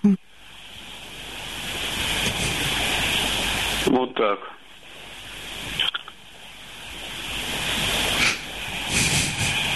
А этот всплывает у меня в памяти буквально каждый вам хочется отомстить этим людям? Да. Я хочу, чтобы тоже перед, перетрусили и, и или подружились со мной, или бы были бы наказаны. Вот так я считаю. Вы хотите, чтобы они подружились с вами или были наказаны? Одно из двух. А как вы себе представляете вот это подружились? Подружились? Угу. Разобрались случаем и поняли, что они правы. А если будут э, наказать, тогда, конечно, пусть будут наказаны по-настоящему.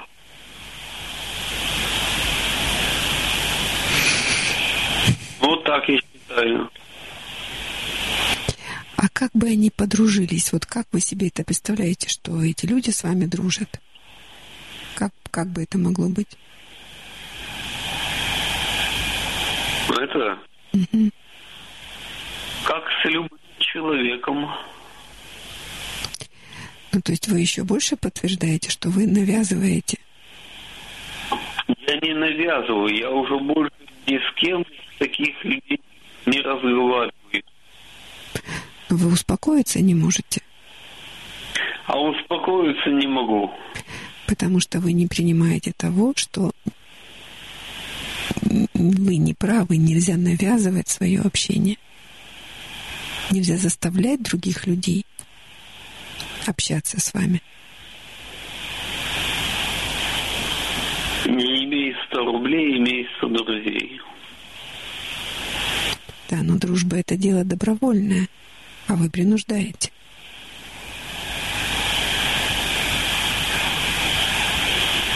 И поэтому попадаете в такие ситуации. С того времени в такие ситуации не попадаю. А с Дмитрием? А с ним я вообще не, не общаюсь. Ну, не общаетесь после того, как вы очень настойчиво с ним хотели дружить. И... Это он хотел это, это было видно. Я это видела. Я видела, как вы его поучаете, как вы его там направляете. Это вызывало страшную его злость, агрессию. Чью злость? Он очень злился на вас, когда вы его учили, как ему себя вести.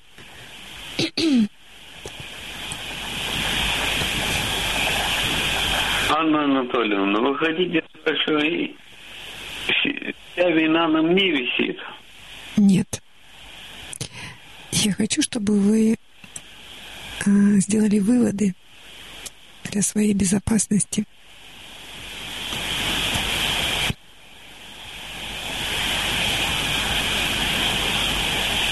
Ну, что я могу вам сказать?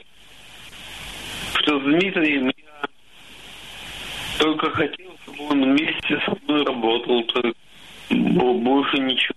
А он этого не хотел, а вы это навязывали.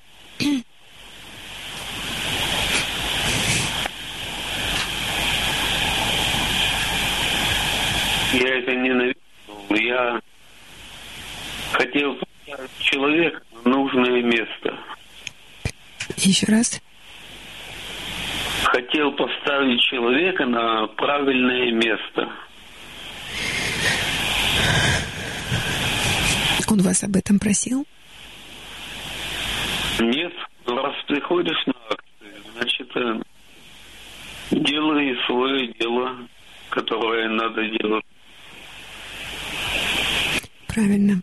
Делай сам это дело. Но когда вы начинаете руководить другими людьми, они на вас злятся.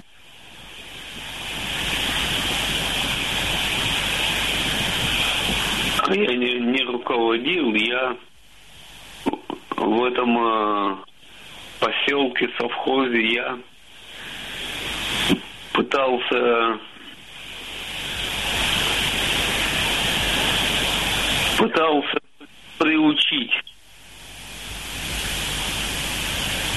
приучить детей, рассказать все им про, про природу и так далее. Они вас об этом не просили. И их родители вас об этом не просили.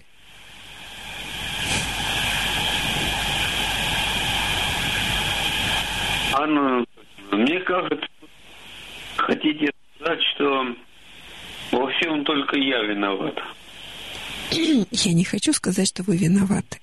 Я пытаюсь дать вам обратную связь о том, как вы ведете себя и о том, как вас воспринимают другие люди. И почему с вами происходят такие неприятные истории. Для того, чтобы они с вами больше не происходили.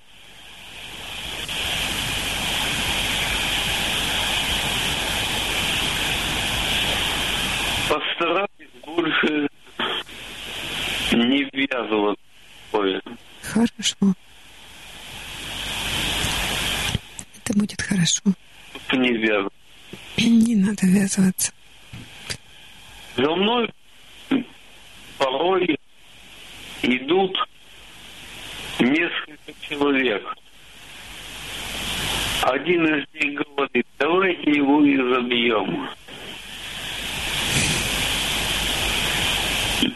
Когда я слышал одного товарища, его не знаете, водил э, к подъезду, не пьяного, разумеется. Перед нами начали рвать шашки. Ну, вы понимаете, такие вот, как взрывчатки. Хотя те, кто это делал, не это, не... Ну, даже не знали моего, моего имени в то время. И продолжали упорно наглить мой адрес. Хотя ними не разговаривал совсем никогда. Понимаете, Анна? Я понимаю. Эти люди были жестокие и неправы. Один из них шел моим э, товарищам и плевал ему в спину. Даже такое было. Это, это плохо. Это бездушные, жестокие, ужасные люди. Плевали и на меня. Тот, тот же сам. На мою куртку. Я это обнаружил тогда, когда пришел в поле.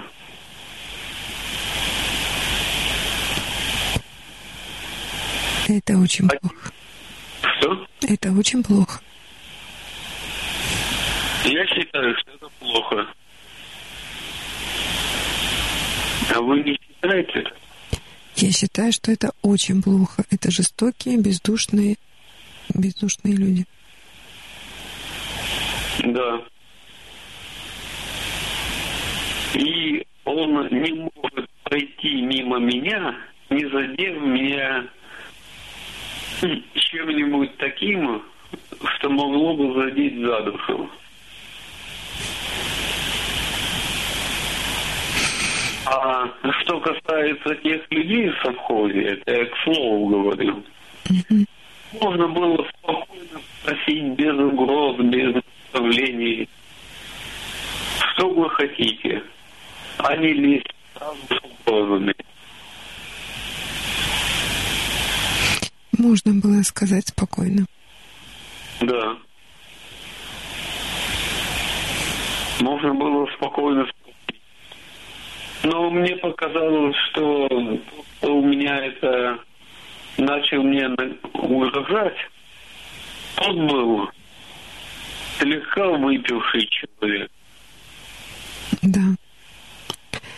Выпившие люди бывают агрессивны. Да. Бывают вы, выпившие разные.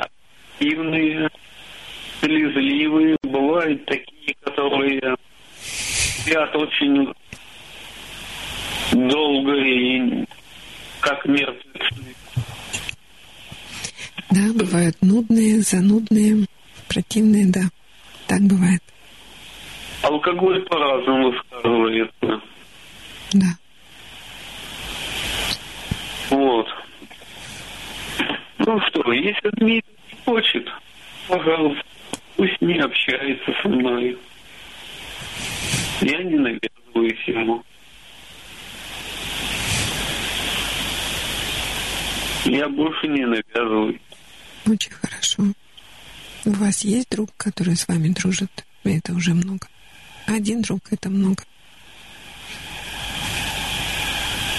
К сожалению, это не совсем но, но никуда больше не деться.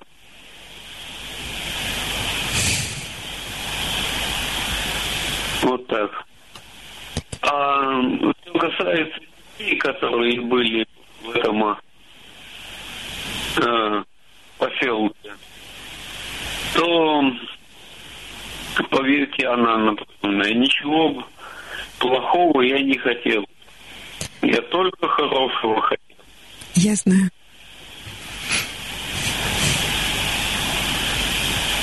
Я вам верю. Спасибо. Так что меня каждый раз, когда я иду на остановку, где недалеко этот поселок, то мне сразу вспоминается, как этот человек загибал пальцы и говорил, я считаю секунды. Если не уйдете через считанные секунды, мы вас ударим о дорогу. Вот так.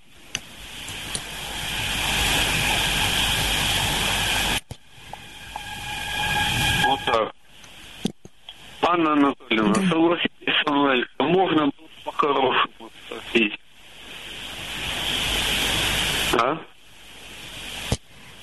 Ну, конечно, можно было по-хорошему. Но этого не случилось. Нет, не случилось. Володя, если это так мучает вас, и вы это каждый раз видите, ну, мысленно сотрите эту картинку резинкой. Представьте, вы же рисуете, что вы ее нарисовали и стерли, чтобы она вас больше не мучила. Не знаю, получится не получится. Получится. Нарисуйте и сотрите. Сколько можно мучиться? Не знаю. Тогда нарисуйте и сотрите. А что именно я должен нарисовать? Ну, этих людей, которые на вас кричали. Я не узнаю. По памяти нарисуйте. Символически хотя бы. И, сот- и сотрите их резинкой. Потому что если я их нарисую, я тогда их как раз вспомню в лицо. Вот вспомните и сотрете их. Именно их. Те, которые вас так задели. Да. Ведь ни до, ни после не было таких случаев.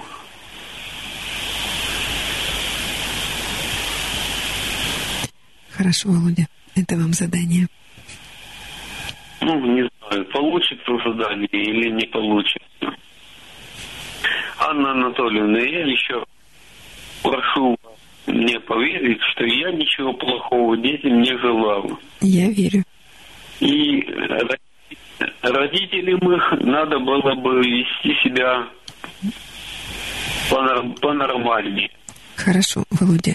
И их родителям надо было вести себя понормальнее. А как нужно было себя вести вам? А я ничего не делал.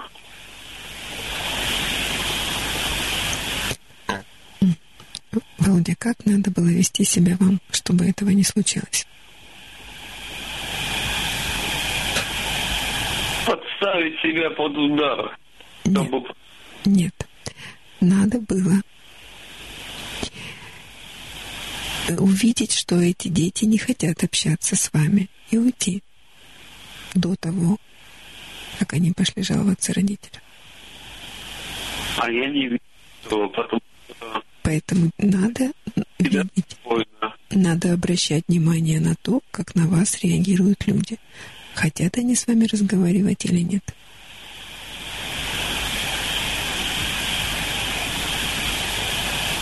Ну хорошо, я больше не подхожу к подобным людям. И с ними разговоры стараюсь избегать. Такими, тем более, подростками. Да. Хорошо, Володя. Тогда давайте остановимся. Хорошо. Всего доброго.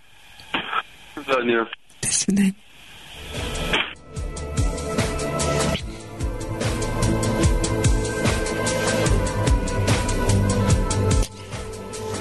Часто на группе я говорю такие слова. Обратная связь бесценна. И привожу такой пример, что, что такое обратная связь. Это когда ты, например, едешь на машине, вот все эти лампочки, все огоньки, все стрелки, все показатели, они дают обратную связь. Машина дает тебе обратную связь, дорога дает тебе обратную связь. И если вдруг представить себе, что ты едешь на машине, и ни одного, ни пустая панели ты не видишь, что происходит. А скорость определяешь только по деревьям, мелькающим сбоку. Это очень опасно. Это опасно не обращать внимания на обратную связь. У нас есть звонок. Алло.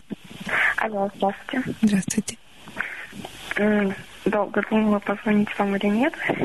Вот. Ам, Но сейчас у меня в жизни такая напряженная эмоциональная ситуация сложилась, что вот решила поделиться. Может, найти какие-то ответы для себя. Да. Ну, Ситуация эта большей частью связана с одним человеком и с каким-то его странным отношением в мою сторону. Очень странным. Вот. Вообще вся эта ситуация тянется уже, наверное, три года. Вот периодически. Как-то она м, становится сильнее, потом затихает. Вот. И э, ну, не все это время, но, наверное, вот последние года полтора эм, возникло очень много вопросов, и вся эта ситуация носит характер какой-то очень большой неясности. А я вообще по жизни не люблю всякие неопределенности, и поэтому это, можно сказать, осложняет мою жизнь. Мне хочется найти какие-то ответы, но не получается.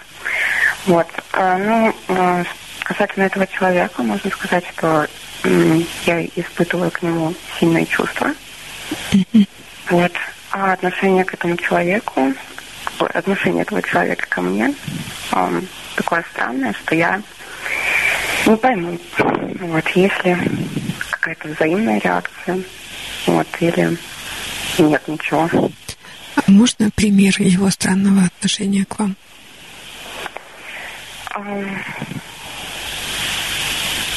Наверное, стоит начать вообще с самого начала. Да, пожалуйста. Так, как все началось, mm-hmm. да. Вот, мы познакомились. Это была личная встреча. И он очень сильно заинтересовался мной. А познаком в интернете познакомились?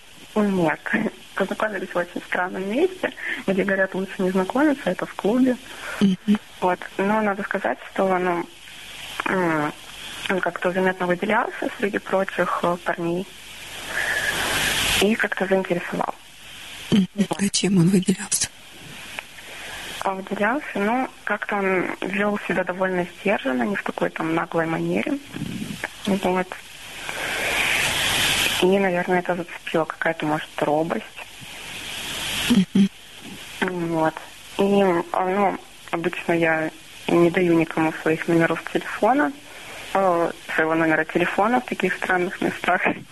Но тут что-то меня там подтолкнуло, я уже собиралась уходить с подругой. И он просто подбежал, сказал, что если ты уходишь, то оставь свой номер. Вот, и что-то меня подтолкнуло оставить э, и продолжить общение. Потом мы начали переписываться. Где-то с месяца он все звал меня на свидание, но мне, конечно, хотелось пойти, но я как-то оттягивала время. Ну, как-то на самом деле там с работой были проблемы, и там, со здоровьем, ну, как-то ничего не получалось, эта встреча. Потом, наконец, мы встретились, погуляли. Вот. Для меня, конечно, это еще было своего рода такой проверкой. Ну, то есть, если месяц он будет ждать этой встречи, то, значит, правда, я его сильно зацепила. Вот. Ну, конечно, эта встреча состоялась, я оставила такой след в памяти. Это была такая долгая прогулка, причем было очень холодно на улице, наверное, минус 15, но, несмотря на это, мы гуляли очень долго и говорили о том, о чем. А, и как-то после этой прогулки он спросил, а, что, ну, он уточнил, что последняя эта встреча была или нет, надеюсь, еще будет продолжение. Я сказала, конечно, будет. Вот. И но потом все началось складываться так, что этого человека стало в моей жизни слишком много. Вот, надо сказать еще, что до этого я ни с кем не встречалась. И в моей жизни, по сути, была учеба, работа, друзья.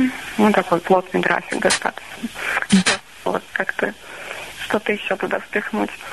И я, в общем, в какой-то момент замечаю, что все это становится даже каким-то навязчивым. То есть он постоянно писал, что вот не хочу увидеть, очень хочу бы поговорить с тобой немножко. Вот. Ну, то есть постоянно добивался какой-то встречи, встречи, и эм, меня это стало как-то давить, и просто в какой-то момент я раз разрываю все контакты. Я перестаю отвечать на его сообщения, на звонки. Вот, все, просто тотальный игнор. Он продолжает писать, э, и в какой-то момент я понимаю, что я вроде бы уже и хочу ответить и как-то поговорить серьезно. Но, с другой стороны, я понимаю, что я боюсь. Боюсь, что начнутся эти разборки, что с меня начнут требовать объяснений, и все это будет в очень э, негативной манере. Негативно это что, крики, вопли или что? Ну да, критика в мою сторону, что так нормальные люди не делают. Вот, и я как-то этого боялась. Поэтому я предпочла вообще нет, никак не отвечать никак не появляться. А критика вы боялись что, за то, что вы его игнорировали? Ну да. Вот. Ну, что мне начнут говорить, что это такое невзрослое поведение, что это как-то очень по-детски, это ненормально. И мне не хотелось каких-то таких разборок именно. Вот. А я так, в общем-то, прошел год. А, надо сказать, что ну, я не сильно много думала об этом человеке. Ну, так, иногда вспоминала. А, но как-то не было его много в моих мыслях. А, и вот спустя год он вдруг опять меня написал. И для меня стало это чем-то удивительным. Причем он написал, но я ему ответила. Я обрадовалась этому. А, и обрадовалась и тому, что он написал, в принципе, как ни в чем не бывало. Ну, конечно, спросил, что это было, куда я пропала. Вот. Э, но все это было лишено негатива того самого, которого я боялась. Вот. Ну, я как бы сказала, что был странный период в моей жизни, что да, я неправильно, наверное, поступила, но как-то свелась к тому, что, мол, забудем старые обиды, и я готова как бы общаться снова. Он написал, что очень скучал по общению со мной, очень хочет увидеться. Вот. И, в общем-то, мы отправились с ним гулять в довольно скором времени. Эм, опять же, э, что меня поразило, то, что мы назначили встречу, и на улице пошел дождь. Была довольно плохая погода, на самом деле, для прогулки, но, как бы, опять его это не остановило. Он приехал, вот, еще сказал, что ногу подвернул там на тренировке. Э, ну, как-то, несмотря на это, мы, опять же, очень долго гуляли и говорили о том, о сём. И как-то действительно не было какой-то там обиды на то, что было раньше. Вот, на то, что наше общение так прервалось. Вот. Ну, а тут, конечно, уже все начало как-то более стремительно развиваться. В принципе, за этот год я выросла, уже была готова к каким-то отношениям даже. А, ну и к тому же этот человек мне был симпатичен. Вот. Ну, продолжили э, гулять, вот, периодически встречаться. И, наверное, просто в какой-то момент, э, я даже не поняла, когда именно, э, но я просто почувствовала, что это уже что-то большее именно с моей стороны, что у меня появились какие-то чувства. Вот.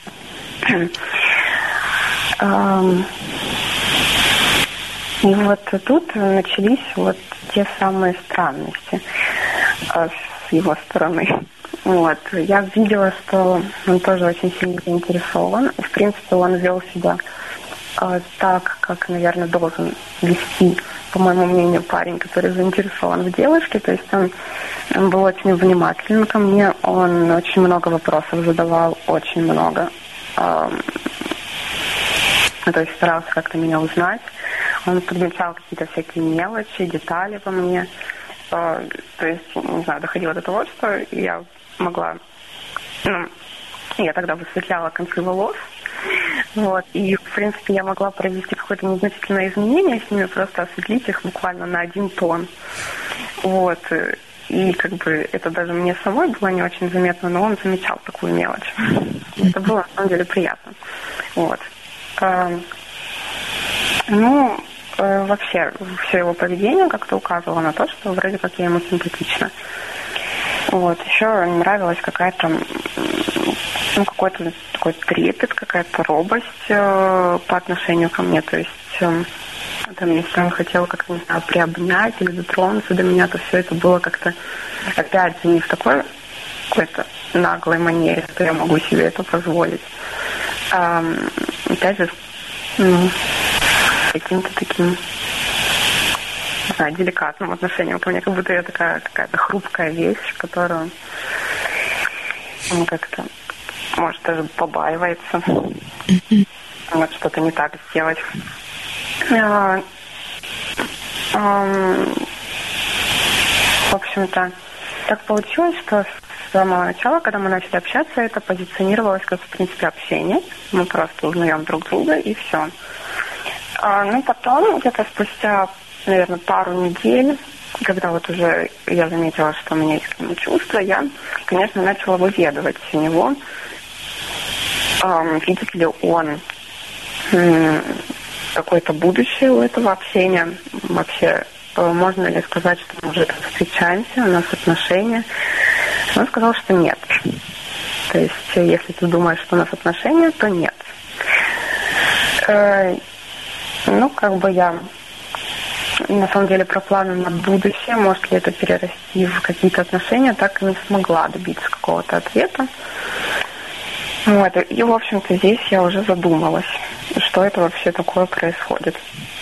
И можно ли доверять всему тому, что я вижу с его стороны. Еще была такая очень неловкая ситуация, когда он э, пригласил меня в гости к своим друзьям, очень близким. То есть он э, говорил, что они для него лучшие друзья. Вот. Э, и я понимала, что то, что меня хотят с ним познакомить, это как-то что-то значит. И когда мы отправились э, в гости к этим друзьям, э, они нас спросили, а вы встречаетесь или нет?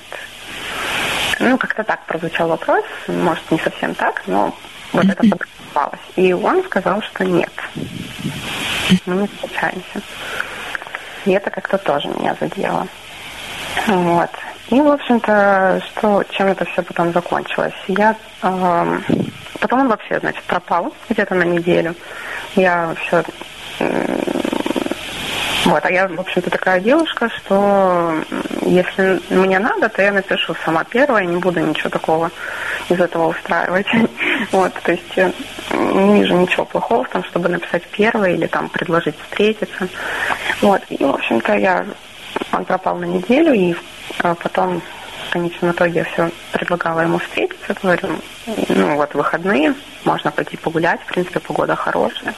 Ну, все отметился, отметился, говорил, что у него там какие-то дела. Вот. И, конечно, я просто была уже, наверное, в панике, потому что вот это все какое-то сомнение мое касательно всех этих отношений. И плюс вот эта его пропажа на целую неделю. Это казалось тогда, не знаю, чем-то очень длительным. А все это как-то навалилось на меня. И в итоге происходит очень неприятная ситуация. А, наконец-таки нам удается встретиться. А, и, значит, мы идем гулять. И причем идет гулять он, его лучший друг и я. Вот. Ну, мы немножечко выпили еще. Вот. И с моей стороны происходит такой очень необдуманный поступок. Вот я начинаю флиртовать с его лучшим другом. Ну, как бы ничего такого страшного не было, и ни во что бы это там больше не переросло. Но с моего... Вот, и, в общем-то, а, когда я потом рассмотрела этот поступок в такой ретроспективе, я поняла, что это, наверное, была своего рода какая-то провокация и проверка на чувства. Вот. И, в общем-то, проверка закончилась очень неприятным образом. Произошла драка вот, между этим парнем и его лучшим другом. Вот. Э, ну, а мне сказали, в общем-то, тоже не очень приятные слова. Вот. Э, что-то вроде убирайся и больше никогда не возвращайся ко мне. Вот. Ну, в общем-то, тут я поняла, что я перегнула палку, и потом на следующий день я как бы извинилась, попросила прощения. Вот. Ну, понятное дело, ничего уже исправить нельзя было. Вот, и после этого начинается какой-то очень сложный период в моей жизни. Я, наверное, еще с неделю пыталась вот это вот извиняться, как-то все думала, что может что-то наладится. А потом поняла, что все-таки нет, и, видимо, это, этот поступок его очень сильно задел. А, вот он писал, что я не знал, что ты можешь так поступить. Потом я э, все-таки как-то спросила его, не помню каким образом, что-то касательно отношения в мою сторону. Он сказал, что я ему нравилась, но больше не нравлюсь. Вот. Потом, значит, проходит где-то, наверное, месяц. Я понимаю, что я ужасно скучаю без этого человека, и э, что он как-то, видимо, так сильно изменил мою жизнь, что прям как-то дальше жить вообще невозможно. И дальше у меня была какая-то серия попыток с моей стороны, не то что уже даже вернуть его, а просто раскрыть ему, э, то есть рассказать ему о своих чувствах, чтобы он просто знал. Вот. И тут я делаю каких-то приятных вещей, параллельно направленных на то, чтобы просто как-то загладить боль от этой обиды, как-то просто поднять настроение ему, потому что я как-то чувствовала, что ему очень плохо. Вот. И от этого мне как-то было еще более стыдно, еще больше как-то не по себе. Вот. Как-то я на себя тоже была очень обижена. Вот. И я, значит, помню, э, писала ему откровенное письмо о своих чувствах, о том, как он изменил мою жизнь в положительную сторону, о том, как я жалею, что доставила ему столько боли. А, вот. Э, написала это письмо, помню, э, пекла ему шоколадный пирог. Вот, все это относила ему домой. Потом, спустя какое-то время, я э, и делаю еще один такой безумный поступок. Просто пишу кучу такого своего рода объявлений с надписью о том, что я скучаю по нему. И расклеиваю эти объявления по всей его улице. Вот. И когда он возвращался из университета, он все это увидел. Вот, я сидела в засаде, вот, так сказать, и наблюдала за его реакцией. То есть он все это увидел, и, конечно, он улыбнулся. И тогда я поняла, что все сделано правильно. Ну вот, и я была рада, что хоть на какое-то мгновение как-то доставила человеку такую радость. Вот. И потом как-то э, последнее, что я делала для него, это отправляла письмо. Опять же, это было, наверное, уже месяц через два. Вот, отправляла ему письмо, такое большое. А там был конверт в конверте. И в самом маленьком конверте, опять же, было написано, что я очень скучаю по нему. Вот, опять же, я получила сразу мгновенную реакцию на это письмо. Когда он его получил, он сказал, что ему было очень приятно. Вот, но все, все, что я делаю, это абсолютно лишнее. Вот. И ничего менять он не хочет. Вот.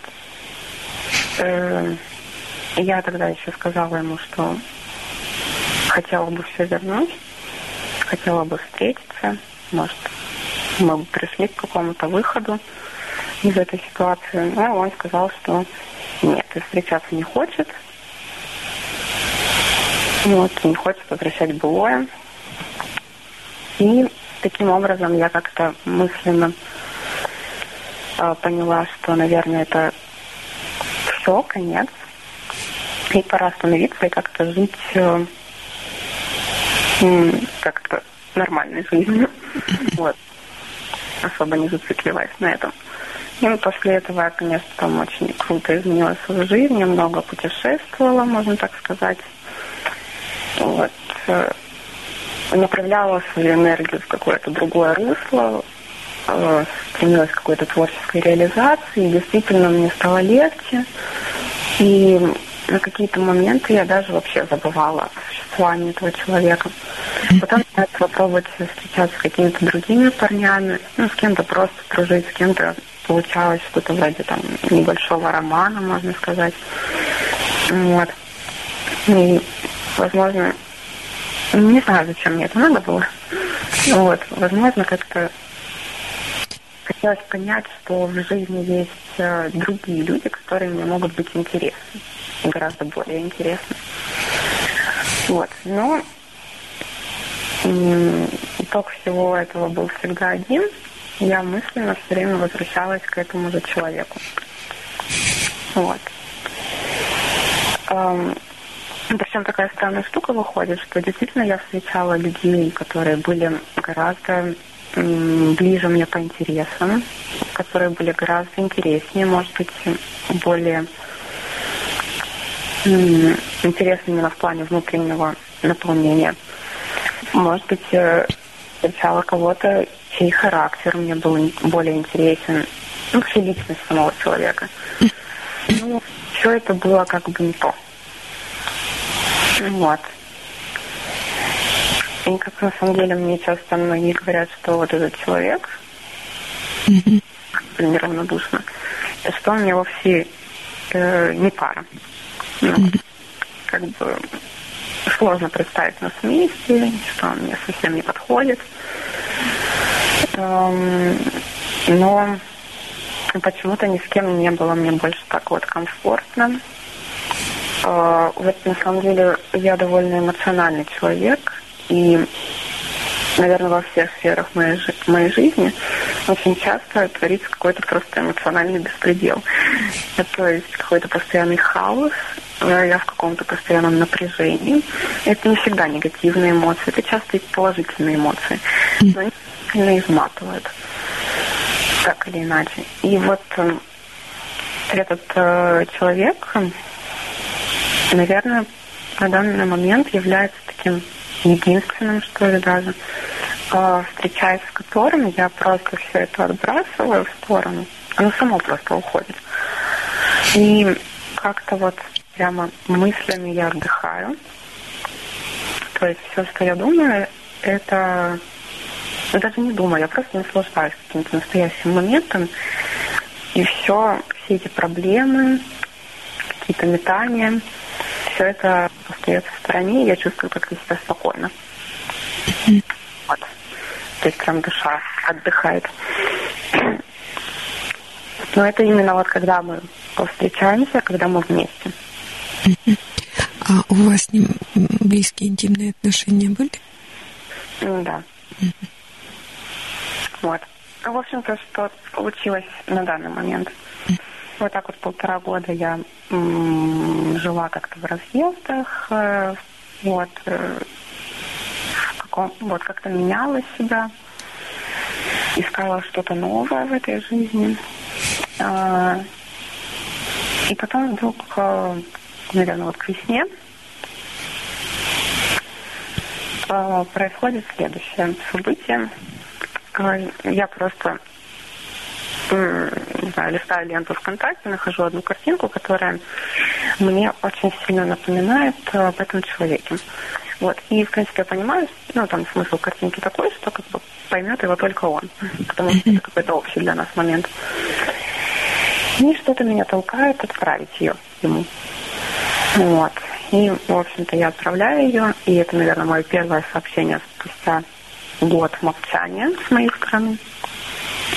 Я отправляю ее и, в принципе, ожидаю получить на нее, ну, не знаю, какую-то такую реакцию в виде там, смеха или еще что-то. Ну, не более. Mm-hmm. Вот. В итоге мы начинаем общаться, и это общение получается более таким продолжительным, чем я ожидала. Вот, он начинает вспоминать какие-то там моменты, а вспоминать опять же все то, что я там делала для него, вот эти все послания. Он говорит, что для меня так никто не делал. Вот. Э, ну, и все это заканчивается тем, что он мне звонит. Вот, и в этом разговоре вот, он как-то пытается выяснить, хочу ли я с ним встретиться или нет.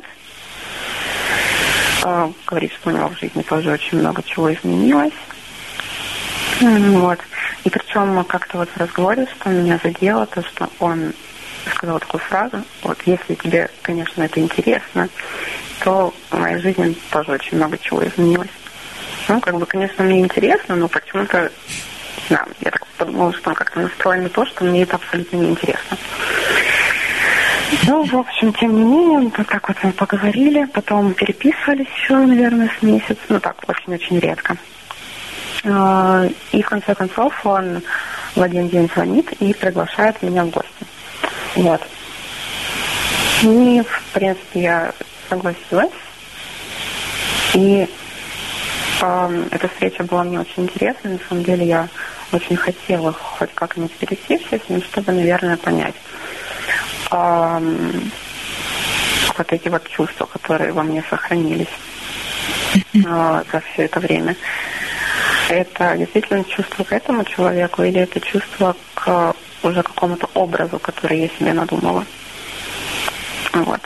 Ну, потому что как бы я его столько времени не видела, и понятное дело, что все, что я чувствовала с нашего расставания, это, по сути дела, было уже направлено как-то действительно на какой-то больше образ, который у меня сохранился. Как человек заменяется.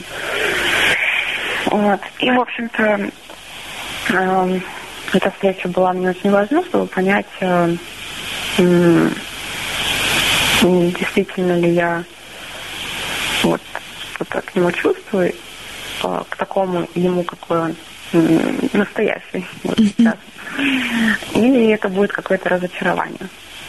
Ну, в общем-то, встреча состоялась, и я поняла, что да, он изменился, но он по-прежнему мне интересен. И встреча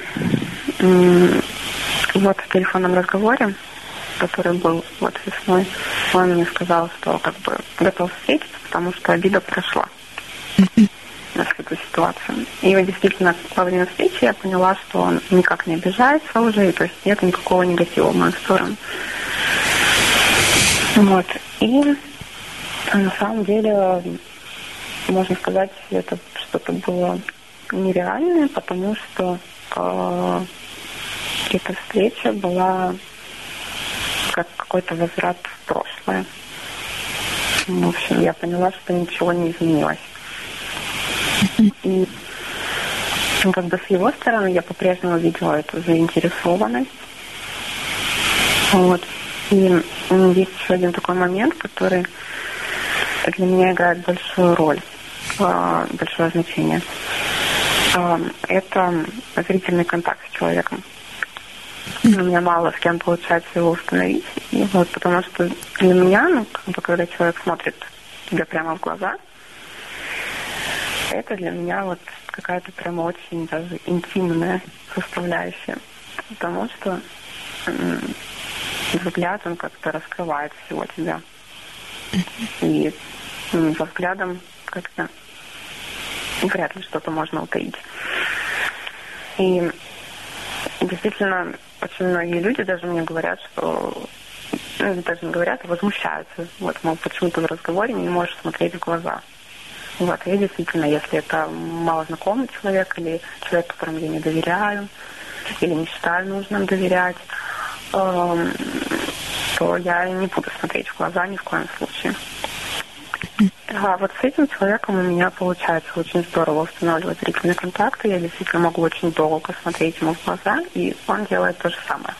И для меня это имеет какое-то значение. Вот. И, в общем-то, после этой встречи э, так получается, что он раз и пропадает. Ну вот, как бы через неделю я ему написала. Э, вот. Ну, что там просто спрашивала, как дела, такое. И в переписке он ведет себя как-то очень холодно, как вообще совершенно другой человек. Поэтому мне это очень не нравится. Вот. И, в общем, с тех пор сложилась такая ситуация после этой встречи. Мы, конечно, виделись еще, наверное, два раза, но это уже какие-то не столь значительные встречи. Ну так, можно сказать, погуляли. Вот. И такое общение с тех пор складывается, что в основном пишу первое я. И вот. И если там встретиться надо, то предлагаю я. И, в общем, мне кажется, что я даже как-то навязываюсь. И в конце концов я так ему и написала, что тебе вообще интересно со мной общаться. А то у меня складывается ощущение, что я действительно навязываюсь. Ну и вот, и то есть, если ты со мной общаешься, то складывается такое ощущение, что ты как будто бы одолжение делаешь. Вот, он такой говорит, ну, типа, если я отвечаю на твои сообщения, значит, мне, значит, все-таки мне интересно общаться с тобой. Вот. Но, тем не менее, сам он не проявляет какой-то инициативы, не пишет, не зовет куда-то гулять. Вот. Вообще никакого интереса. И, в общем-то, как-то все это очень-очень противоречиво. я вообще толком не знаю даже, что думать. Вот пока что у меня сложилось две версии. Это или то, то, что у него действительно как бы нет какого-то интереса в мою сторону. Я как бы это все надумываю себе. Или он есть, но почему-то он все это подавляет в себе. Я не пойму, почему. А вы помните, как вы а, подавляли в себе желание встретиться с ним? Вот этот месяц, где я все откладывала, откладывала. А, да. Ну вот, вполне возможно, что и он также подавляет в себе. Угу.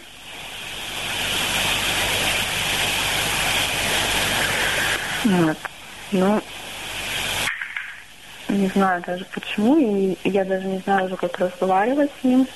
Но на самом деле вот э, э, меня посетила такая сильная идея недавно.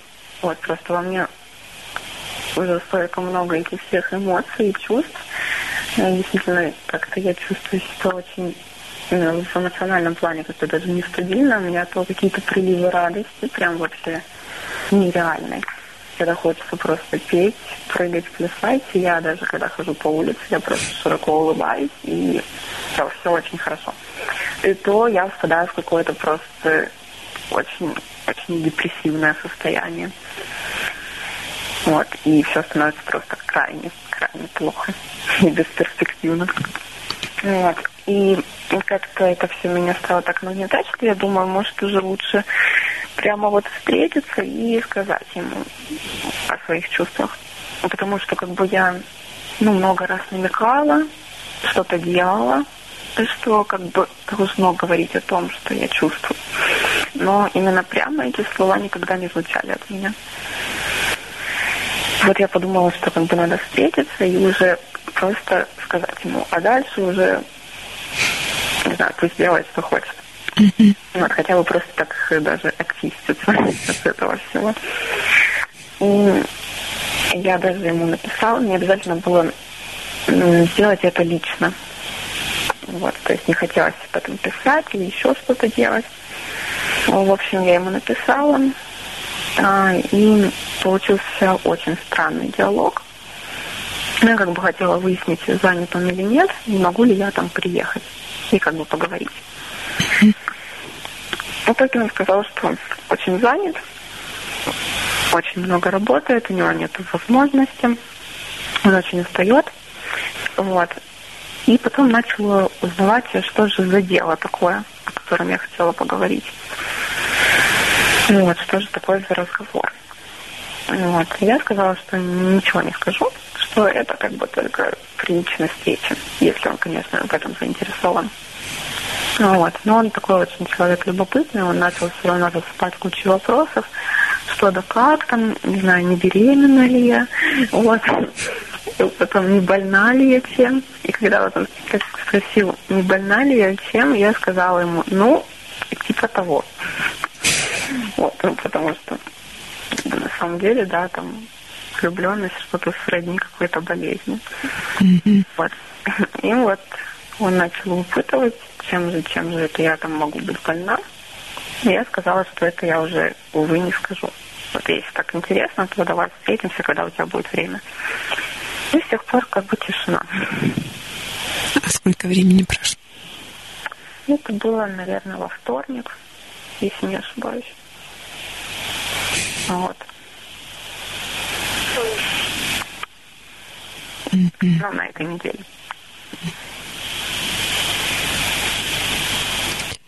То есть он на контакт не выходит и встретиться не предлагает? Угу, да.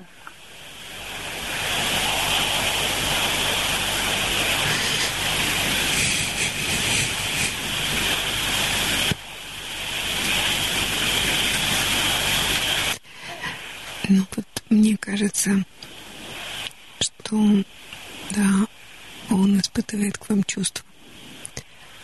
Но прошло уже три года, Угу.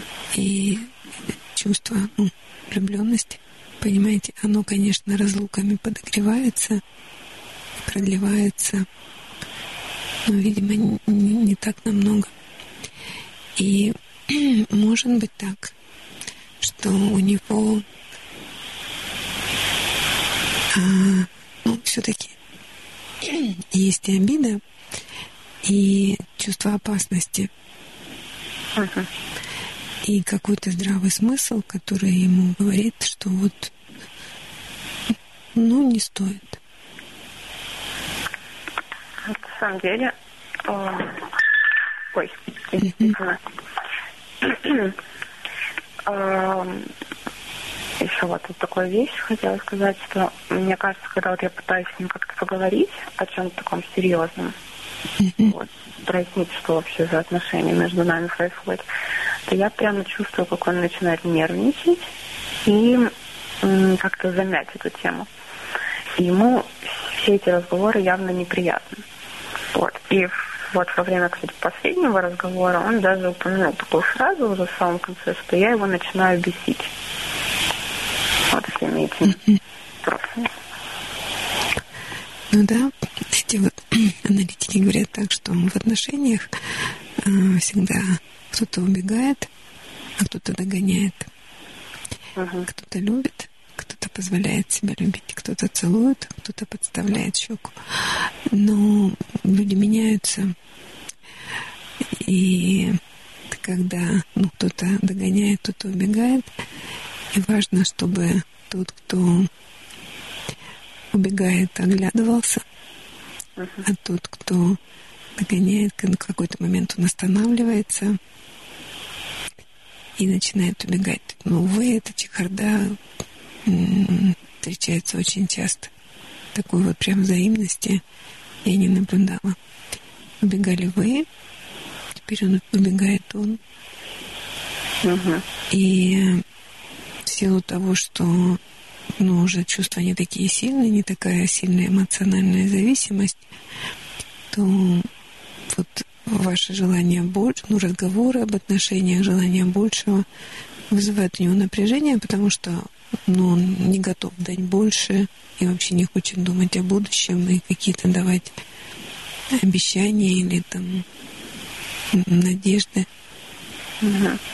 Ну вот, как знаете, мои фантазии, да, что вот я с похожим случаем недавно работала, и вот там сейчас э, женщина, она убегает. То она догоняла очень и вообще крепко. А сейчас она убегает и думает о расставании, но она говорит, я не буду, там это так трудно говорить, там как-то прогонять или там что-то такое. Он должен уехать, ну, поехать там по делам там через месяц, ну, в другую страну. Ну, вот пусть он уедет, и как-то вот естественно это все закончится. И, ну, там уже, может, и не придется говорить. Расставаться, ну, прекращать отношения трудно. Это также, это больно. И иногда там кажется легче исчезнуть, раствориться. А прояснять отношения это тоже больно. Когда особенно ну, разум и чувства в разные стороны смотрят. Мне кажется, что так. Ну, похоже, во всяком случае. Ну да. Вот. Все, да, действительно сложилось ощущение, что он как-то может даже боится меня. Вот вообще на самом деле он довольно спокойный человек. Такой довольно спокойной жизнью. Вот. А у меня, конечно, все в жизни не так спокойно. Ну да, вы вызываете такое чувство тревоги. Так спокойно, спокойно, но есть ощущение опасности. И эта опасность, вот знаете, вот как я это чувствую, от этого спокойствия и такой рациональности. И ну, как-то тревожно. И, конечно, обидно и больно, что когда ваши собственные чувства проснулись, и ваша рацио mm-hmm. отступила, это не получила ответа. Такая вот, ну, любовь без взаимности. А, вот все тут так складывается, на самом деле, что э, сейчас такой момент, что мы, в общем-то, оба заканчиваем учиться. Mm-hmm. И получается, что уже где-то, можно сказать, в середине лета, вот, он уезжает в свой город надолго. Вот. Ну, у меня там тоже свои дела. Ну, конечно, там всего на год, скорее всего. Ну, в общем, мы разъезжаемся.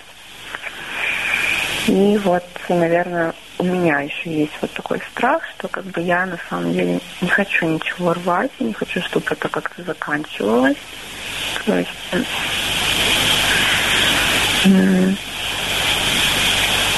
если раньше, может быть, вот когда мы расстались, наверное, во второй раз, у меня периодически было такое ощущение, что как бы лучше все это разорвать, все это. И как бы хотелось бы это. Но было ощущение, что как-то будет продолжение. И так оно и случилось. То сейчас я как бы уже даже сама сознательно не хочу, чтобы как-то это все заканчивалось. Ну, как бы продолжение все-таки должно быть какое-то. Вот, но, конечно, за этот момент с разъездами он, конечно, все еще больше нагнетает. Возможно, как-то это и его нагнетает. Эм, ну, то, что действительно складывается перспектива, что, может быть, мы даже больше и не увидимся. Как бы разъедемся и все. Хотя на самом деле, как бы у меня, да, есть там какие-то дела, но я действительно не знаю, там, как все сложится в течение этого года, и, может быть, что-то изменится. Но как бы пока что, если все это сохранится, то, может быть, даже я была бы готова вернуться и как бы все бросить и ехать к нему. Но проблема в том, что кто бы меня там ждал. Как бы я готова даже, не знаю, пока что. Но опять же, не знаю, такое противоречивое, опять же, у меня само отношение к будущему, что неизвестно, как все сложится, неизвестно, что случится. Но я как бы готова там ждать в время. Как бы у меня уже, вот я говорила, что в течение последних полутора лет когда там много путешествовала, много с кем общалась, как бы у меня уже был такой вот опыт, что я как бы искала, искала и не нашла чего-то, что там получше могло быть. Mm-hmm. как бы я уже знаю, что, возможно, и дальше точно так же будет.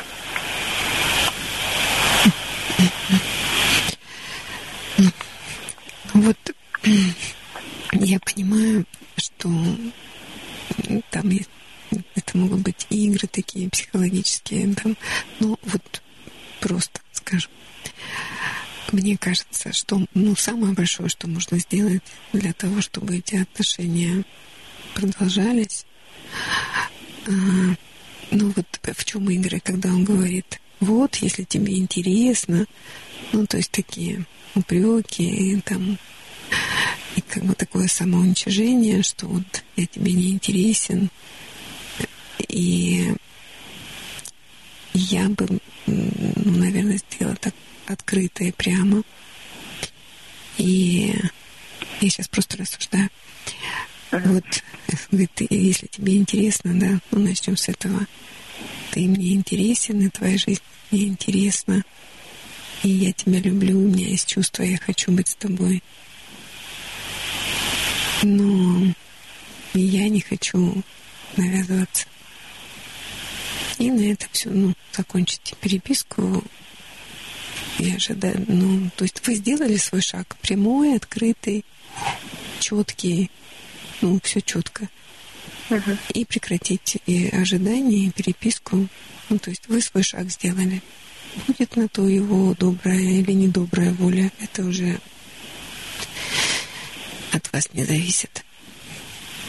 Вы можете сделать только то, что можете. Открыто сказать, правда, что. Mm-hmm. Вот, да, я хотела, да, это сделать. Но хотелось, конечно, лично, но, видимо, опять же, конечно, я могла, наверное, как-то беспардонно вообще приехать, даже не спросив, занят человек или нет, но как-то все-таки чувство так-то останавливает. Да, и потом, честно говоря, вот это, это такая ваша форма, но она очень, ну, тоже устрашающая, манипулятивная, да, там есть что-то, я скажу при личной встрече. Ну, то есть это и давление такое, в общем-то. Ну, вот он и, и, и спрятался. Угу. Mm. Тогда, да, надо, наверное, все-таки тогда уже в переписке это все. Угу. Ну, раз уж напишите, отправьте и забудьте. Как Фаина Раневская сказала великие слова. Все мечты сбываются, стоит только расходить. Угу. Да, так часто бывает. К сожалению, да. Поэтому напишите и забудьте. Угу.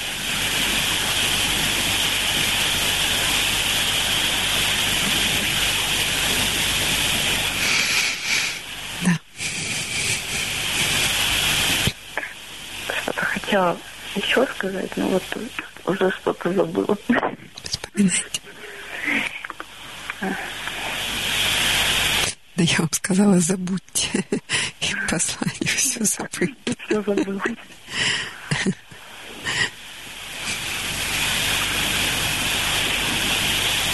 А, да, вот даже сон мне снился. Любопытный. Вот. Как будто бы я прихожу как-то к нему в гости. Вот. Э, а его, по-моему, не было дома. Но там был друг. Mm-hmm. Вот. Да. Встретиться с каким-то другом его. Вот. И он так удивился и сказал, а зачем ты пришла? Вот. Я сказала, что, ну, как бы, вот, в гости я пришла.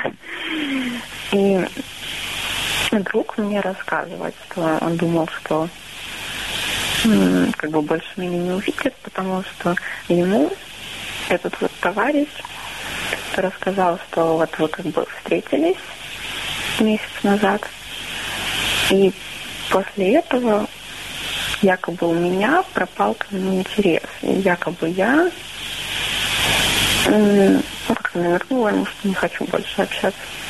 Вот что как будто бы это я как-то взяла и, можно сказать, слилась. Вот. Но я как бы пришла и говорю, что все-таки нет. Раз уж я здесь, значит, интерес с моей стороны все-таки не пропал.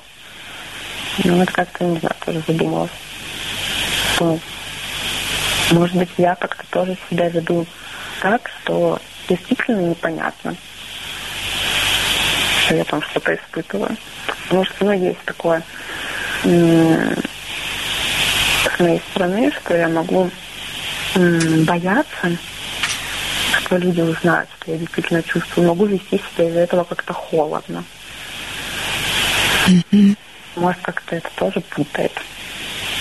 Хотя, с другой стороны, я делаю порой такие вещи, которые как-то откровенно говорят сами за себя.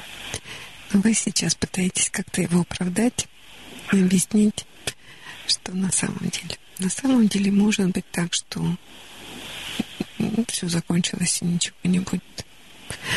И, и если вы прямо, ну вот, прямо напишите и скажете, напишите, то это перекрывает всю вашу эту там непонятность, да, и холодность.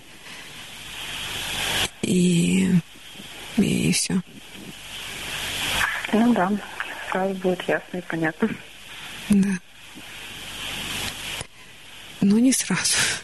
Не сразу. Совсем не сразу вам будет. Да, наверное, легче станет. Да. Напишите и забудьте. Угу. Ну, хорошо. В принципе, я поняла, что делать. Да, спасибо вам большое. Спасибо вам за звонок. Спасибо. А, до свидания. До свидания. Доброй ночи. Доброй ночи. Спасибо за звонок. И мы завершаем нашу программу сегодня. Ночной разговор в ночном эфире нашего рок-радио «Тихий дон». Спасибо тем, кто слушал, спасибо тем, кто звонил, спасибо вам, Ваня. До встречи, сейчас посмотрим. 3 июня. 3 июня. До свидания. Ночь с пятницы на субботу. Мы должны прекратить наши э, отношения. Я говорю, а почему? Он говорит, а мне с тобой плохо. В эфире ночной разговор. У меня есть одна подружка. В последнее время мы как бы стали с ней меньше общаться, не потому что я такая плоха, а потому что она эгоистка. Все то, что не услышишь днем, все то, что можно сказать ночью в прямом эфире. Это очень быстро влюбляться в девушек не стоит. Из-за этого потом возникает очень много проблем. Всю ночь с вами врач-психотерапевт Анна Панкова. Программа выходит в первую и третью пятницу с 23 часов.